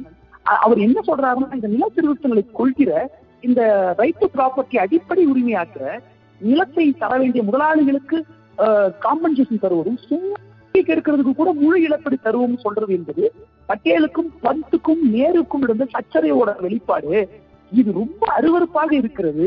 இந்த சட்டத்தை என் முகத்தால கூட நான் ஏறெடுத்து பார்க்க விரும்பல அப்படின்னு சொல்ற அண்ணன் சொல்றாரு. தொண்ணூத்தி எட்டு மில்லியன் ஹெக்டேர் நிலம் இருக்கிறது. இந்த நிலத்தை எல்லாம் அரசாங்கம் கைய கையகப்படுத்தி சாதி மத வேற வேறுபாடுகள் பார்க்காமல் மக்களுக்கு பிரித்து கொடுக்க வேண்டும். விவசாயத்தை வந்து கூட்டு பண்ணை முறையில் நிகழ்த்த வேண்டும். அப்படியெல்லாம் நிகழ்த்தினால் இந்த சமூகம் மேம்படும் அப்படின்னு சொல்றாரு அண்ணன். இன்னும் குறிப்பா ஒரே ஒரு விஷயத்தை கவனப்படுத்தலாம். இந்த இந்த இந்த சோசியலிசம் இதை சார்ந்து கவனப்படுத்தலாம். அண்ணா வந்து தொழில் அமைச்சராக தொழில்துறை உறுப்பினராக வைஸ்ராய் கவுன்சில் இருக்கிற பொழுது தொழிலாளர்களுக்கு பல்வேறு நலன்களை செய்கிறார். நமக்கு வாரத்தில் விடுமுறை கிடைப்பது பெண்களுக்கு இந்த பேறுகால உரிமைகள் கிடைப்பது அவருடைய அந்த வருமானம் உயர்த்தப்படுவது போராடுவதற்கான உரிமை தரப்படுவது என்று போராடுவதற்கு அதற்கு மூலம் உரிமை கிடையாது. அந்த உரிமையை உறுதி செய்வதோடு அதற்காக அந்த இந்த ஒரு ஸ்ட்ரைக்குக்கான ஒரு அமெண்ட்மெண்ட் பில்ல கொண்டாந்து என்ன பண்றாருன்னா ஒரு குறிப்பிட்ட ஒரு அமைப்பை நீங்க உருவாக்கிக் கொள்வதற்கு ஒரு உரிமை உண்டு. அப்படி ஒரு யூனியன் இல்லாமல் போனால் அதற்காக அந்த அமைப்பை வந்து அந்த தொழிலா தொழிற்சாலை தடை செய்யலாம் என்கிற அளவுக்கு போறாரு. அவர் தொழிற்கல்வியை தருவதற்காக அறுபத்தி எட்டாயிரம் பேருக்கு தொழிற்கல்வியை தருகிற வேலையை செய்தார்னு சொல்லிட்டு கிறிஸ்டோபி ஜப்ரலா வந்து கவனப்படுத்துகிறார். இப்படி தொடர்ந்து அந்த ஸ்டேட் அண்ட் மைனாரிட்டி அண்ணனுடைய கருத்துக்களை சமூகம் ஒழுங்காக உருவாகி இருந்தால் இந்திய சமூகம் இன்னும் மேம்பட்ட சமூகமாக இருந்திருக்கும். அவர் ஒரு பக்கம் சமூக ஏற்றத்தாழ்வை பற்றி கவலைப்பட்டாலும் இன்னொரு பக்கம் பொருளாதார ஏற்றத்தாழ்வும் இணைந்தே பயணிக்கிறது என்கிற தெளிவு அண்ணலுக்கு இருந்தது. அடுத்ததாக அண்ணல் வந்து எப்படி வந்து ஒரு பத்திரிகையாளராக செயல்பட்டார் என்பதை கவனப்படுத்த வேண்டியிருக்கிறது. அண்ணல் வந்து பார்த்தீங்கன்னா ஆயிரத்தி தொள்ளாயிரத்தி இருபதிலே தன்னுடைய முதல் பத்திரிகை குரலற்றவர்களின் நாயகன் மூக் நாயக் என்கிற பத்திரிகை ஆரம்பித்தார் அடுத்தடுத்து அவர் ஆரம்பித்த பத்திரிகைகளோட பேர் அதனோட பொருள் பார்த்தாலே அண்ணனுடைய பயணம் எப்படிப்பட்டதுன்னு புரியும். பகிஷ்கரி பாரத் புறக்கணிக்கப்பட்டவர்களின் இந்தியா சமதா சமத்துவம் ஜனதா மக்கள் பிரபுத்த பாரத் விழிப்படைந்த இந்தியா அப்படி என்கிற வகையில பல்வேறு பத்திரிகைகள் நடத்துறாரு. எந்த பத்திரிகையும் அண்ணனால தொடர்ந்து நடத்த முடியல. என்ன காரணம்னா அண்ணனுடைய அவர் எழுதுறாரு அவருடைய நமிஷேன்னு ஒருத்தர் வந்து அம்பேத்கர் என்ற பிரச்சனை ஒரு புத்தகம் எழுதியிருக்காரு. அந்த புத்தகத்துல வருகிறது அவருடைய பத்திரிகைகளுக்கு விளம்பரமே கிடைக்காதான் அதை விட கொடுமை என்னன்னா கேசரி என்கிற திலகர் நடத்திய பத்திரிகையில் இவருடைய மூக்நாயக் பத்திரிகை வருது என்ற விளம்பரத்தையே எடுத்துக்க மாட்டாங்கிறாங்க. இலவசமாவும் பண்ண மாட்டாங்க காசு கொடுத்தாலும் பண்ண மாட்டாங்க அண்ணன் ஒரு டைம் சொல்றாரு எனக்கு இந்தியா முழுக்க பல்வேறு வகைகள் நான் புறக்கணிக்கப்படுகிறேன்.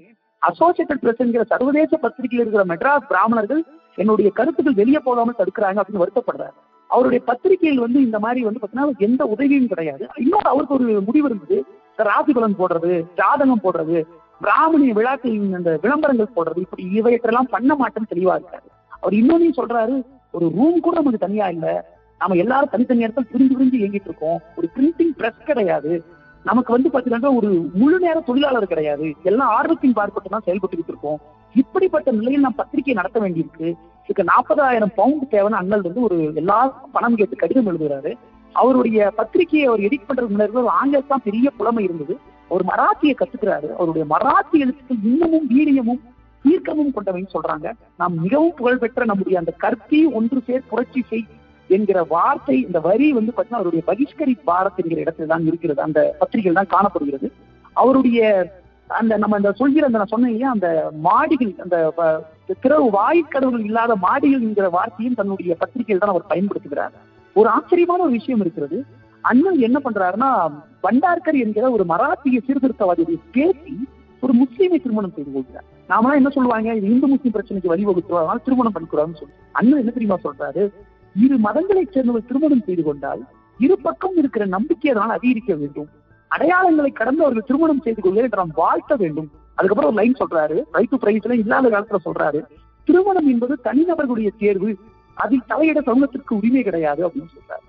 அண்ணல் வந்து பார்த்தீர்கள் என்றால் அதே மாதிரி இன்னொரு கருத்தையும் தன்னுடைய நூலில் பதிவு அந்த பத்திரிகையில் பதிவு செய்கிறார். திருப்பி திருப்பி ஆங்கிலேய அரசு கைக்குழுன்னு அவரை சொல்கிற அந்த காலத்தில் அவர் சொல்கிறார். ஆங்கிலேயர்கள் எங்களுடைய உடலை சுரண்டிக் கொண்டிருக்கிறார்கள். ஆனால் பிராமணியம் எங்களுடைய ஆன்மாவை சுரண்டிக் கொண்டிருக்கிறது. இருவரும் அட்டை பூச்சிகள் தான். பிராமணியம் எங்களுடைய சுயமரியாதையை கொண்டு கொண்டிருக்கிறது அப்படின்னு சொல்றாரு. அவர் இதில் இன்னொன்னு பதிவு செய்கிறாரு கம்யூனிஸ்ட்கள் என்ன சொல்றாங்கன்னா எதேச்சதிகாரம் இல்ல சர்வாதிகாரிகளாக திகழ்ந்து கொண்டிருக்கிற ஆங்கிலேயருக்கு எதிரான பொருள் காங்கிரஸோடு கைகோக்குறோம்னு சொல்றாங்க. ஆனால் இந்த பிற இம்பீரியலிஸ்ட் இருக்காங்க இல்லையா? பிற சர்வாதிகாரிகள் பிற ஆதிக்கம் செலுத்துகிற அந்த சாதி சர்வாதிகாரிகள் பற்றி ஏன் கம்யூனிஸ்டுகள் கவலைப்பட மாட்டாங்க அப்படின்னு அண்ணல் கேட்கிறார். இப்படி தன்னுடைய இதழில் தொடர்ந்து அண்ணல் வந்து பார்த்தது என்றால் அறிவை வளர்க்கிறார். இது எங்க போய் நிற்குதுன்னா எங்கேயாச்சும் சாதி கலவரங்கள் நடந்தால் அந்த அண்ணனுடைய கட்டுரைகளும் அண்ணனுடைய பத்திரிகையில் எழுதப்பட்ட கட்டுரைகளை மக்கள் முன் படிப்பாங்க அதை படித்து படித்து மக்கள் விழிப்புணர்வு அடைந்து போராட்டங்களில் தீவிரமாக பங்கெடுப்பார்கள் அப்படிங்கிற ஒரு குறிப்பை படிக்கிற பொழுது மெய் சுழுக்கிறது அடுத்ததாக அண்ணலுடைய சட்ட அறிஞர் அம்பேத்கர் அப்படிங்கிறது. நமக்கு நமக்கு நார்மலா அண்ணல் அம்பேத்கர் வந்து ஒரு சட்டத்துறை வல்லுநர் அரசியல் சட்டத்தை எழுதினவரும் சரி. ஆனா அண்ணலுக்கு இன்னொரு முகம் இருக்கிறது. அவர் வந்து வழக்கறிஞரா இருந்திருக்காரு. அண்ணல் வழக்கறிஞரா ஒரு சின்னோண்டு சாவல்ல இருக்கிறாரு. அங்க இருந்துகிட்டு தான் அவர் தன் வாழ்நாள் முழுக்க இயங்குறாரு. அங்க இருக்கும்போது அவருக்கு போதுமான வழக்குகள் கிடைக்க மாட்டேங்குது. எந்த அளவுக்குனா ஒரு குறிப்பிட்ட டைம்ஸ் ஆஃப் இந்தியா பத்திரிகையில் வந்து ஒரு கட்டுரையை வந்து ரோஹித்தை கவனப்படுத்துறாரு. ரெண்டு லட்சம் ரூபாய் வழக்கு ஒண்ணுல வந்து அன்னைக்கு ஜின்னா கலந்துக்கிறாரு. அன்னைக்கு இருபத்தி நாலு ரூபாய் தர முடியாம திவாலான ஒரு முஸ்லீம்காக அண்ணல் வாதாடுறாரு. இப்படி அண்ணல் இருந்தாலுமே அண்ணன் பல்வேறு வழக்குகள்ல கலந்துக்கிறாரு. அவரை வந்து உயர்நீதிமன்ற நீதிபதி ஆக்குற வாய்ப்பு தரப்படுகிறது. அவர் ஹைதராபாத் உச்ச நீதிமன்றத்தோட தலைமை நீதிபதி ஆகலாம்னு அங்கிருந்த நிஜாம் கூப்பிடுறாரு. அதையெல்லாம் வேண்டாம். நான் சுதந்திரமாக இயங்க வேண்டும் சொல்லிட்டு பணத்தை பொறுத்தாக கருதாமல் அண்ணல் இயங்குகிறார். அப்படி இயங்குகிற பொழுது அவர் பிலிப் பிராக் என்கிற ஒரு கம்யூனிஸ்டை வழக்கில் இருந்து காப்பாற்றுகிறது. அது போல வந்து பார்த்தீர்கள் என்றால் கம்யூனிஸ்ட் தோழர்கள் நடத்தின யூனியன் ஸ்ட்ரைக் இருக்கு இல்லைங்களா? அந்த போராட்டங்களின் பொழுது அவர்களோடு கருத்து ரீதியாக முரண்பட்டாலும் அவர்கள் சிறைப்படுத்தப்பட்ட பொழுது அவர்களுக்காக நீதிமன்றத்தில் வாதாடி அந்த கிராஸ் எக்ஸாமினேஷன்ல அந்த குறுக்கு விசாரணை சிறப்பாக செயல்பட்டு அவர்களை எல்லாம் சிறைக்கு போகாம அண்ணல் காப்பாற்றுகிறார். இன்னொரு நெகிழ வைக்கிற ஒரு குறிப்பை வந்து ரோஹித்தை பதிவு பண்றாரு. எத்தனையோ தூக்கு நடனை கைதிகள் வந்து பார்த்துள்ளது என்றால் தூக்கு நடனா உயர்நீதிமன்றத்துக்கு நேரா போயிடும். அந்த உயர்நீதிமன்றத்துல வாதாடுறதுக்கு போதுமான பணமோ பொருளோ இருக்கு? இதில் பெரும்பான்மையானவர்கள் பிற்படுத்தப்பட்டோ தலித்து. இப்படி தூக்கு தண்டனைக்கு ஆளாகி இருந்த மக்களுக்காக கிட்டத்தட்ட பணமே வாங்காமல் அண்ணல் வந்து வாதாடுவாராம். இதை பற்றி பல்வேறு நாட்டுப்புற பாடல்கள் அங்க வழங்கி வருகிறது என்கிற குறிப்பையும் நாம் கவனிக்க வேண்டியிருக்கிறது. அண்ணல் இது போக திருநார் என்கிற இடத்திலே காங்கிரஸ் நபர்கள் வந்து சுதந்திர போராட்டத்தில் கலந்து கொண்ட நபர்கள் போராடுகிற பொழுது அவர்களை பிரிட்டிஷ் அரசாங்கம் சுட்டுக் கொள்கிறது அப்படி சுட்டப்பட சுடப்பட்டதுக்கு அவருடைய வன்முறை தான் காரணம்னு ஒரு குறிப்பை வந்து அரசாங்கம் பதிவு செய்கிறது. அப்ப அந்த மக்களுக்காக நீதிமன்றங்களில் வாதாடி அண்ணல் அவர்களையும் மீட்டெடுக்கிறார். யோசித்து பாருங்கள் அண்ணலை ஆன்டி நேஷன் சொல்லப்பட்ட ஒரு காலத்துல அண்ணல் வந்து காங்கிரஸ் கட்சிக்காரர்களுக்காக வாதாடுகிறார் கம்யூனிஸ்டுகளுக்காக வாதாடுகிறார் இன்ன பிற மக்களுக்காக வாதாடுகிறார் ஒடுக்கப்பட்ட மக்களுக்காக வாதாடுகிறார். பெண்களின் உரிமைகளுக்காக வாதாடுகிறார் இப்படியெல்லாம் ஏன் அண்ணல் வந்து நீதிமன்றங்களில் வாதாடுகிறார் என்கிற கேள்விக்கு அனைவரும் சரிநிகர் சமானமாக சமத்துவ நீரோட்டத்தில் கலக்க வேண்டும் என்கிற மகத்தான பார்வை அண்ணலுக்கு இருந்தது. அண்ணலை திருப்பி திருப்பி வெறும் ஒரு சட்ட அறிஞர்னு மட்டும் புரிஞ்சுக்கிறோம். ஆனா ஒரு மகத்தான வழக்கறிஞராக அவர் இருந்திருக்கிறார் என்பதையும் நாம் கவனத்தில் கொள்ள வேண்டும் என்பதை அவர் சொல்கிறார். நான் ஆஹ் இறுதியாக வந்து ஒரே ஒரு விஷயத்தை சொல்லி இந்த உரையை முடிச்சுக்கலாம்னு நினைக்கிறேன். அது வந்து அண்ணனுடைய இறுதி போர். அவருடைய மதமாட்டம் என்பதும் ஒரு இறுதி போர் தான். அதற்கு முந்தைய ஒரு போரை சொல்லிவிட்டு மதமாட்டத்தோடு முடிக்கிறேன். இந்த இந்து சட்ட மசோதா என்பதை அண்ணன் கொண்டு வர முயற்சி இந்த இந்து சட்ட மசோதா என்ன செய்கிறது என்றால் நான் ஏற்கனவே சொன்னேன் இல்லையா? பெண்களை தொடர்ந்து ஆஹ் என்ன பண்றாங்கன்னா சொல்லிட்டு இந்த பெண்ணின் அடிப்படையின் மீதுதான் பெண்ணினுடைய பாலியல் தேர்வையும் பெண்ணுடைய சுதந்திரத்தை கட்டுப்படுத்தி தான் சாதி கட்டமைக்கப்பட்டிருக்குங்கிற தெளிவு அண்ணலுக்கு இருக்கிறது. அதனால் அவர் எப்படி பார்க்கிறாங்க மேரி ஜான் ஒரு பேராசிரியர் சொல்வாரு இந்திய தேசியத்துல வந்து பார்த்தீர்கள் என்றால் பெண்களை ஒரு கலாச்சார உருவமாகத்தான் பார்த்தார்கள். அதை ஒரு பாரத மாதாவாகவும் சக்தியின் வடிவமாகத்தான் பார்த்தார்கள். ஆனால் அண்ணல் மட்டும்தான் இந்திய பெண்களை சாதி அநீதிகளுக்கு ஆளான ஒருவராக பார்த்தார். அப்ப இந்த சாதி அநீதிகள் வந்து அவர் விடுவிக்கணும்னா என்ன பண்ணணும் அப்படிங்கிற பொழுது அண்ணன் என்ன பண்றாருன்னா இந்த சட்ட மசோதாவை கொண்டு வர பெண்களுக்கு விரும்பியவரை திருமணம் செய்து கொள்கிற உரிமை விரும்பியவாறு விவாகரத்து செய்து கொள்கிற உரிமை பரம்பரை சொத்திலும் இருக்கிற சொத்திலும் உரிமை விரும்பிய பெண்ணையோ தத்தெடுத்துக் கொள்கிற உரிமை. இந்த தத்தெடுக்கிற உரிமையை தடுத்து கூட சாதி காப்பாற்றப்படுகிறது என்று அண்ணல் சொல்கிறார். அப்ப இந்த உரிமைகளை எல்லாம் காப்பாற்ற வேண்டும் என்பதற்காக சட்டம் கொண்டு வருகிறார். சட்டம் கொண்டாந்த உடனே அது இந்திய குடும்பங்களை சிதைத்து விடும்னு சொல்லிட்டு அன்னைக்கு ஜனாதிபதியாக இருந்த ராஜேந்திர பிரசாத் சொல்றாரு. அதுவும் ரொம்ப படிச்ச பொண்ணுங்க தான் இப்படி பண்ணுவாங்க அப்படின்னு அவர் சொல்றாரு. ஷியாம் பிரசாத் முகத்தை என்ன சொல்றாருன்னா இது இது வந்து ஒட்டுமொத்த குடும்பத்தை கெடுத்து விடும் அப்படின்னு சொல்லி சொல்றாரு. அப்ப அண்ணன் சொல்றாரு இந்த மாதிரி வந்து பாத்துக்கிட்டோம் இது இந்திய குடும்பங்களை கெடுத்து விடும் ஒட்டுமொத்த குடும்பத்தையும் கெடுத்து விடும் சொல்ற அந்த வார்த்தை இருக்கு இல்லையா? அது ரொம்ப தவறு. இது எப்படி போய் முடியும்னு பெண்கள் அந்த சட்ட மசோதா உரிமையை பத்தி பேசுகிற பொழுது அண்ணல் ஒரு அந்த ஷியாம் பிரசாத் முகர்ஜி என்ன சொல்றாருன்னா இது குடும்பங்களை சீர்குலைத்து விடும்.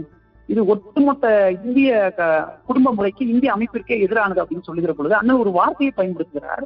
இப்ப இருக்கிற நடைமுறைகள் தொடர்ந்தால் அது எப்படி இருக்கும் என்றால் அது பெண்களுக்கு நீடித்த அடிமை முறை பெர்பச்சுவல் லேவரியாக இருக்கும். அது ஆண்களுக்கு விரும்பியவாறு திருமணம் செய்து கொள்கிற பலதார முறைக்கு வழிவகுக்கிற ஒன்றாகத்தான் இருக்கும். It's perpetual slavery for women and polygamy for men என்கிற அந்த வரியை பயன்படுத்துகிறார். அப்புறம் உடனே என்ன சொல்றாங்க? ஏற்கனவே நூத்தி முப்பத்தி ஏழு தர்மசாஸ்திரம் இருக்குது அப்படின்னு சொல்றாங்க. அண்ணன் சொல்றாரு பிராமணர்களுக்கு வேற வேலையே கிடையாது போல. வெறும் சாஸ்திரங்களை மட்டும் தொடர்ந்து உட்காந்து எழுதிட்டு இருந்திருக்காங்க. அப்படின்னு சொல்லிட்டு நூத்தி முப்பத்தி எட்டாவது தர்மசாஸ்திரம் நீங்க எழுதுறீங்க அப்படிங்கிறாங்க. பண்ணன் ஒரு மிக முக்கியமான குறிப்பு பதிவு செய்கிறாரு. பத்து பர்சன்ட் நீங்க பாப்புலேஷன்ல ஆதிக்க ஜாதியினர் மேல் ஜாதியினர் நீங்க எப்படி தொண்ணூறு சதவீத மக்களுக்கான சட்டங்களை எழுதுவீங்க? அந்த தொண்ணூறு சதவீத மக்கள்ல இருக்கிற பெண்களையும் அங்க இருக்கிற மக்களுக்கும் சமத்துவம் தருவதற்காகத்தான் இந்த சட்டங்களை நான் எழுத விரும்புகிறேன் அப்படிங்கிறாரு. நீங்க நானும் வேறுபடுத்தி பேசுறீங்க அப்படின்னு அவங்க கேட்கறாங்க ஆமா உங்களுடைய பாரதம் வேறு என்னுடைய பாரதம் வேறு அண்ணன் சொல்றாரு. இந்த சட்டங்களை ஏற்ற ஒரு முயற்சி செய்கிற பொழுது நீ ஒரு தீண்டத்தகாதவன் நீ ஒரு தீண்டப்படாதவர் நீ எப்படி எங்களுக்கு சட்டம் எழுதலாம் என்றெல்லாம் அவர் வந்து தாக்குதல் கொடுக்கிறார்கள் அவருடைய அக வாழ்க்கையெல்லாம் அவமானப்படுத்துகிறார்கள். அப்படிப்பட்ட நிலையில் அவருடைய சட்டத்தை வந்து பார்த்தீர்கள் என்றால் அப்படியே கொலை செய்கிறார்கள். அதை பற்றி அவர் எழுதுகிற பொழுது அது அழக்கூட முடியாமல் அதை புகழக்கூட முடியாமல் அது அப்படியே புதைக்கப்பட்டதுன்னு அண்ணன் சொல்றாரு. அதில் அவர் ஆற்றாமை தாங்காமல் அண்ணன் அந்த பதவி விட்டு விலகுகிறார். அப்படி அண்ணன் விலகுகிற பொழுது ஒரு மூன்று காரணங்களை சொல்கிறார். ஒன்று அவர் காஷ்மீர் பிரச்சனையை இந்தியா ஆண்ட கையாண்ட விதம். இரண்டாவது பிற்படுத்தப்பட்ட மக்களுக்கு இடஒதுக்கீட்டை அமல்படுத்தாத அந்த செயல்பாடு. மூன்றாவதாக அண்ணல் சொல்கிற காரணம் தான் இந்த இந்து சட்ட மசோதாவை நிறைவேற்ற விடாமல் பெண்களுக்கு சம உரிமை தராமல் தடுத்த அந்த செயல்பாடு. உடனே கேட்பாங்க இந்து மதத்தை விட்டு வெளியே போறேன்னு சொன்ன அண்ணல் எதற்காக இதை செய்தார் என்று கேட்பார்கள். உண்மையில் அண்ணல் இந்த பிராமணிய அடுக்குமுறையில் அதிகமாக பாதிக்கப்பட்டிருக்கிற பெண்களுக்கு விடுதலையை தராமல் சமூக சமத்துவமோ இல்ல சாதி அளிப்பளிப்பதோ சாத்தியம் இல்லை என்பது அண்ணலுக்கு தெளிவாக இருந்தது. அதனால்தான் அவர் பரம்பரை சொத்தி உரிமை என்பதையும் பிறவற்றையும் சாதிக்க நினைத்தார். அவர் இறுதியாக அந்த அவருடைய இந்த ரிசக்னேஷன் பேச்ச கூட அவர் பேச விடல பதவி விலகல் உரையை கூட ஆற்றவிடவில்லை அதை பற்றி அவர் எழுதுகிற குறிப்பு ரொம்ப முக்கியமான குறிப்பு. நம்முடைய சமூகத்தை சீர்திருத்தாமல் வர்க்கத்துக்கும் வர்க்கத்துக்கும் இடையே இருக்கிற பாகுபாட்டையும் பாலினத்திற்கும் பாலினத்துக்கும் இடையே இருக்கிற பாகுபாட்டையும் சரி செய்ய முனையாமல் இந்த சமூகத்தினுடைய பொருளாதாரம் சார்ந்து மட்டும் சட்டங்களை ஏற்றிக் கொண்டிருப்பது என்பது தவறானது. இந்த வேறுபாடு இருக்கிறது இல்லையா? இந்த பாலினத்திற்கும் பாலினத்திற்கும் வர்க்கத்துக்கும் வர்க்கத்துக்கும் இல்ல வகுப்புக்கும் வகுப்புக்கும் இந்த பாகுபாடைத்தான் இந்து சமூகத்தின் ஆன்மா. இதை சரி செய்யாமல் ஒரு சமூகத்தை கட்டி எழுப்புவது என்பது சாமி குவியல்களின் மீது கோபுரங்களை கட்டுவது போல building castles and dung heap என்று அவர் சொல்கிறார். அவருடைய அந்த அதனுடைய அந்த பதவி விலைகள் அப்படித்தான் அமைகிறது. அவர் தன்னுடைய அந்த இறுதியாக அவருடைய ஒரு குறிப்பை சொல்லி முடிப்பது சரியாக இருக்கும். அண்ணல் இப்படித்தான் அதை சொல்கிறார். ஒரு சமூகத்துல வந்து சில விஷயங்கள் பொதுவா இருக்கிறது சமூகம் ஒன்னாயிராது அவனும் காப்பி குடிக்கிறான் நானும் காப்பி குடிக்கிறேன் அவனும் டீ குடிக்கிறான் நானும் டீ குடிக்கிறான் ஒன்னாயிராது நம்முடைய பழக்க வழக்கங்கள் நம்முடைய நம்பிக்கைகள் நம்முடைய சிந்தனைகள் எல்லாம் ஒன்றாக இருக்க வேண்டும். ஒரே மாதிரி இருப்பது வேறு ஒன்றாக இருப்பது வேறு. There is difference between similarity and common சொல்றாரு அவர் என்ன சொல்றாருன்னா பொதுவாக சேர்ந்து இயங்குவதற்கும் சமூகத்துல ஒரு ஒருங்கிணைந்த வாழ்விற்கும் விழிப்புணர்வுக்கும் எதிராக சாதி தடையாக இருக்கிறது. சாதி எதையெல்லாம் செய்கிறது? அது பொது உரையாடலுக்கும் பொது நலனுக்கும் பொது பங்கீட்டுக்கும் எதிராக இருக்கிறது. It's again public spirit public charity and public opinion அதனால நம்ம என்ன பண்ணணும் என்றால் இந்த சாதி அழித்துடிக்க வேண்டும். அவர் ஜாண்டனுடைய வார்த்தையில் சொல்வது என்றால் சமூகம் தன்னை புதுப்பித்துக் கொண்டே இருக்க வேண்டும். அது எப்படி புதுப்பித்துக் கொள்ள வேண்டும்? சொல்கிற பொழுது ஒரு அழகான குறிப்பை சொல்கிறார். அந்த குறிப்போடு இந்த உரையை முடிப்பது சரியாக இருக்கும். அந்த தலைப்பு வந்து எவன் சுதந்திர மனிதன் என்பதுதான் அந்த தலைப்பு. தலைப்பில் அண்ணல் பேசுகிற பொழுது அது முழு விடுதலைக்கான வழி என்கிற எழுத்தில் வருகிறது. அது இப்படித்தான் அமைகிறது. உன் சிந்தனை சுதந்திரமாக என்று எவரிடம் நாம் சொல்ல முடியும்? யார் விழிப்பான உணர்வு நிலையில் தனது உரிமைகள் பொறுப்புகள் மற்றும் கடமைகளை உணர்ந்திருக்கிறாரோ யார் சூழலின் அடிமையாக இல்லாமல் அதை தனக்கு சாதகமாக மாற்றுவதில் உறுதியாக இருக்கிறாரோ அவரை நான் சுதந்திரமானவர் என்பேன். வழக்க வழக்கங்கள் மரபு வழிவழி வந்த நடைமுறை பழக்க வழக்கங்கள் மரபு வழிவழி வந்த நடைமுறை அல்லது மூதாதைகள் கொடுத்த படிப்பினை என்பனவற்றுக்கெல்லாம் அடிமையாக இருக்கிறார் அடிமையாகாமல் இருக்கிறானோ யாருடைய சிந்தனையின் ஒளிச்சுடர் அணையாமல் ஒளிர்கிறதோ அவனையே நான் சுதந்திர மனிதன் என்பேன் சொல்கிறார். இந்த சமூகத்துடைய சுதந்திர ஒளிச்சுடராக அண்ணல் திகழ்ந்திருக்கிறார். அவர் சாதி அழித்தொழிக்கிற வழியை கண்டறிந்ததிலும் ஒரு சமூகத்தின் நன்னடத்தை சார்ந்து சிந்தித்ததிலும் சிறுபான்மை உரிமை சார்ந்து சிந்தித்ததிலும் ஒரு சமூகத்தினுடைய மேம்பாடு என்பது சாதி அளித்தளிப்பதில் மட்டும் கிடையாது அது பொருளாதார சமத்துவத்தை சாதிப்பதிலும் இருக்கிறது என்கிறவருடைய கருத்துக்கள் ஆகட்டும். இதனைகளை கொண்டு சமூக சமத்துவத்தை கட்டமைக்கிற அந்த முயற்சிகள் ஆகட்டும் ஒரு சட்ட அறிஞராகவும் ஒரு வழக்கறிஞராகவும் களத்தில் இறங்கி மக்களுக்காக பாடுபட்டதாகட்டும் தன்னுடைய சாதிக்கு எதிரான அநீதிக்கு எதிரான போரை விடுத்து இந்தியாவுடைய டோக்கோ வெள்ளியாக திகழ்ந்த அண்ணல் அம்பேத்கரின் வாழ்க்கையை நாம் அறிந்து கொள்ள பல்வேறு பக்கங்கள் இருக்கின்றன. அந்த பெருங்கடலின் சிறுதுளியை இந்த உரை இந்த வாய்ப்பை வழங்கிய அம்பேத்கர் பெரியார் படிப்பு வட்டத்துக்கு நன்றி. ஹலோ. கேக்குதுங்களா பேசுறது? நான் சொல்லுங்க நான் என்ன சொன்னேன்னா ஒரு ஒரு மணி நேரம் அப்படி கருத்து மழை பொழிஞ்ச மாதிரி இருந்தது. இதெல்லாம் நோட்ஸ் எடுத்தவங்களுக்கு திருப்பி படிக்கிறதே கொஞ்ச நேரம் ஆகும். ரொம்ப நன்றி. நிறைய விஷயங்களை நீங்க பேசிருக்கீங்க நாங்க ஒரு மணி நேரம் தான் பிளான் பண்ணிருந்தோம் உங்களுக்கு இன்னும் கொஞ்சம் நேரம் இருந்துச்சுன்னா நம்ம கியூஎன்ஏ போலாம். நிறைய பேர் இணைஞ்சு எல்லாம் ஃப்ரீ தானா ஃப்ரீ தானா? ஒன்றும் பிரச்சனை இல்லை. கேள்விகள் இருந்தாலும் கேட்கலாம். Okay okay. கண்டிப்பா கண்டிப்பா. ரொம்ப ரொம்ப நன்றி சரவணன். இணைப்புல இணைஞ்சிருக்கிறவங்க வந்து கேள்விகள் இருந்தா கேட்கலாம். உங்க பேரும் எங்க இருந்து அழைக்கிறீங்கன்னு சொல்லிட்டு கேள்வியை சுருக்கமா கேளுங்க. நம்ம போலாம். சரவணன் நான் தொடங்குறேன். எனக்கு ஒரு கேள்வி இது. ரொம்ப நாளா எல்லார்ட்டையுமே இதுக்கு நாங்க கேட்கிற ஒரு பொதுவான கேள்விதான். ஒரு தமிழக சூழல்ல இருந்தே இந்த கேள்வி இப்போ வந்து அண்ணலை வந்து இன்னமும் வந்து ஒரு ஒரு ஒடுக்கப்பட்ட ஒரு இனத்தோட தலைவராக மட்டுமே பார்க்கும் மனநிலை வந்து அது அது எப்போ வந்து நம்ம அது அந்த மாற்றம் ஏற்படும்? இப்போ வரைக்கும் ஒரு சாதிய தலைவரா பாக்குற எண்ணம் தான் மக்கள்கிட்ட இருக்கு. மக்கள் நான் பொதுமைப்படுத்தல பொதுவா இவ்வளவு பெரிய ஒரு அறிஞர் ஒரு சமூக பொருளாதார விஞ்ஞானி விஞ்ஞானின்னு சொல்லலாம் அவரை. அவ்வளவு பெரிய ஒரு ஒரு ஆளுமையை வந்து ஒரு சாதிய வட்டத்துக்குள்ள குறுக்கிற ஒரு மனநிலையை வந்து நம்ம எப்ப அதை கடந்து போவோம்? இது வந்து ஒரு பெரிய ஒரு நெடும் பணின்னு தான் சொல்லுவேன். அண்ணல் வாழ்ந்த காலத்துல இருந்து அண்ணலை வந்து அண்ணனுடைய படத்தையோ இல்ல அண்ணனுடைய பெயரையோ எங்கேயும் இடம்பெறாம தடுக்கிற செயல்பாடு ரொம்ப காலமா நடந்துகிட்டு இருந்தது. ஆயிரத்தி தொள்ளாயிரத்தி எண்பத்தி தொண்ணூத்தி ஒண்ணுல அண்ணனுடைய அந்த நூற்றாண்டு வந்த பொழுதுதான் அவருக்கு இவருடைய கருத்துக்களை தமிழ்ல கொண்டு வர அவருடைய சிந்தனைகளை கொண்டு போய் சேர்க்கிற செயலே ஆரம்பிச்சு இப்படி ஆரம்பிக்கும் போது என்ன ஆகுதுன்னா அண்ணன் வந்து ஒரு அப்ராப்ரேஷன் பண்ணிக்கிறாங்க. நிறைய பேர் என்ன பண்றாங்க? அண்ணனுடைய படத்திற்கு மாலை போட்டுட்டு அண்ணனுடைய அந்த கருத்துக்களில் கவனம் செலுத்தாமல் அவருடைய சிந்தனைகளை வந்து பரப்பாமல் தடுக்கிற ஒரு பண்பு இருக்கு. உண்மையில வந்து பார்த்தீர்கள் என்றால் அவர் அண்ணல் பெண்களுக்கானவர் அண்ணல் வந்து பிற்படுத்தப்பட்டவருக்கானவர் அண்ணல் ஒடுக்கப்படுகிற அனைவருக்குமானவர் அப்படி என்கிற இந்த சிந்தனைகள் நாம் தொடர்ந்து சேர்ப்பதன் மூலமும் அது அந்த இணைய பெருவழி இருக்கு இல்லையா அந்த ஊடகங்கள் நம்ம இப்ப இப்ப ரீசெண்டெல்லாம் என்ன பண்ணாங்கன்னா அந்த சின்ன சின்ன வீடியோஸ் எல்லாம் போட்டு அண்ணனுடைய வாழ்க்கையை கவனப்படுத்துறாங்க. ஒரு சின்ன ஒரு இந்த ஷார்ட் ஃபிலிம் மாதிரி ரெண்டு நிமிஷம் மூணு நிமிஷம் பண்றது. இல்ல மற்ற விஷயங்கள் பண்றது. பொது மனோபாவம் இருக்கு இல்லையா? இவர் பாண்டியன் சொல்லுவாரு பொது புத்திம்பார் இந்த பொது புத்தியை மாற்றம் தொடர்ந்து முனைய வேண்டும். பெரியார் அண்ணன் தந்தை பெரியார் வந்து அவருடைய சாதி அடித்தொழிக்கும் மொழியை தமிழ்ல கொண்டாடுறாரு அந்த பணிகள் அன்னைக்கே ஆரம்பிச்சிருச்சு. நாம் தொடர்ந்து மொழியாக்கம் செய்வதும் சின்ன சின்ன குறு வெளியீடுகளாக அண்ணனோட சிந்தனையை கொண்டு போய் சேர்க்கறதையும் ஈச்ச உரையாடுறது அண்ணல் அம்பேத்கரை வந்து நிறைய சமயங்கள்ல புத்தகங்களில் பேசுவதாகவும் நம்ம ஒரு குறிப்பிட்ட ஒரு குறுங்குழுக்கள் குழுக்கள் குள்ள மட்டும் பேசிக்கிறோம்.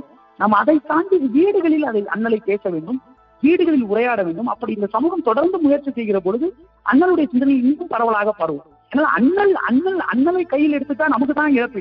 நமக்கு தான் இழப்பு. அண்ணலுக்கு எந்த இழப்பும் கிடையாது. அப்ப அவருக்கு எல்லா காலத்துக்கும் தேவைப்படுகிற ஒரு சுதந்திர சிந்தனை கொண்ட ஒரு தலைவருங்கிறது வந்து இந்த சமூகம் ஓரளவுக்கு உள்வாங்கி இருக்குன்னு சொல்லுவேன். இது இன்னமும் கூடுதலாக உள்வாங்கிறதுக்கு அவரை திருப்பி நம்ம இன்னொன்று என்ன புரிஞ்சுக்கணும்னா அண்ணல டீரேடிகலைஸ் பண்ணிடக்கூடாது.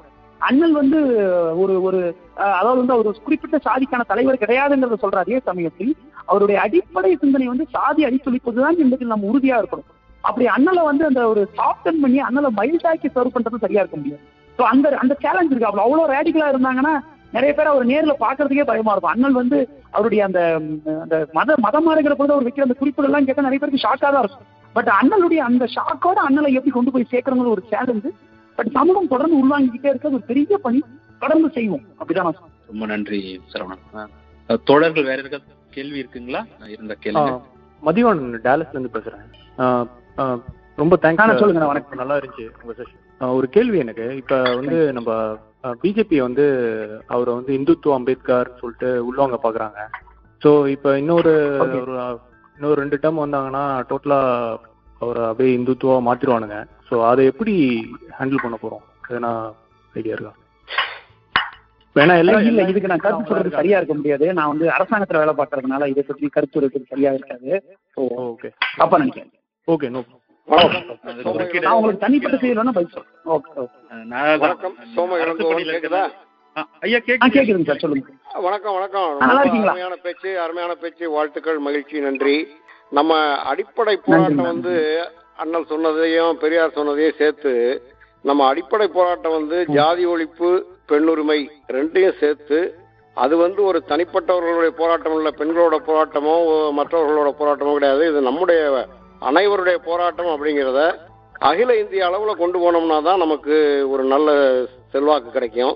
அது இன்னைக்கு கிடைக்குதோ நாளைக்கு கிடைக்குதோ பத்து வருஷம் ஆகுதோ அதை பத்தி கவலைப்படாம ஒரு அகில இந்திய அளவுல நிறைய பேர் இருக்கிறாங்க. அவங்கள ஒன்றிணைத்து கொண்டு போறதுக்கு இன்றைய காலகட்டத்தில் என்ன நடவடிக்கை நடக்குது அதற்கு நாம் என்ன செய்ய முடியும்?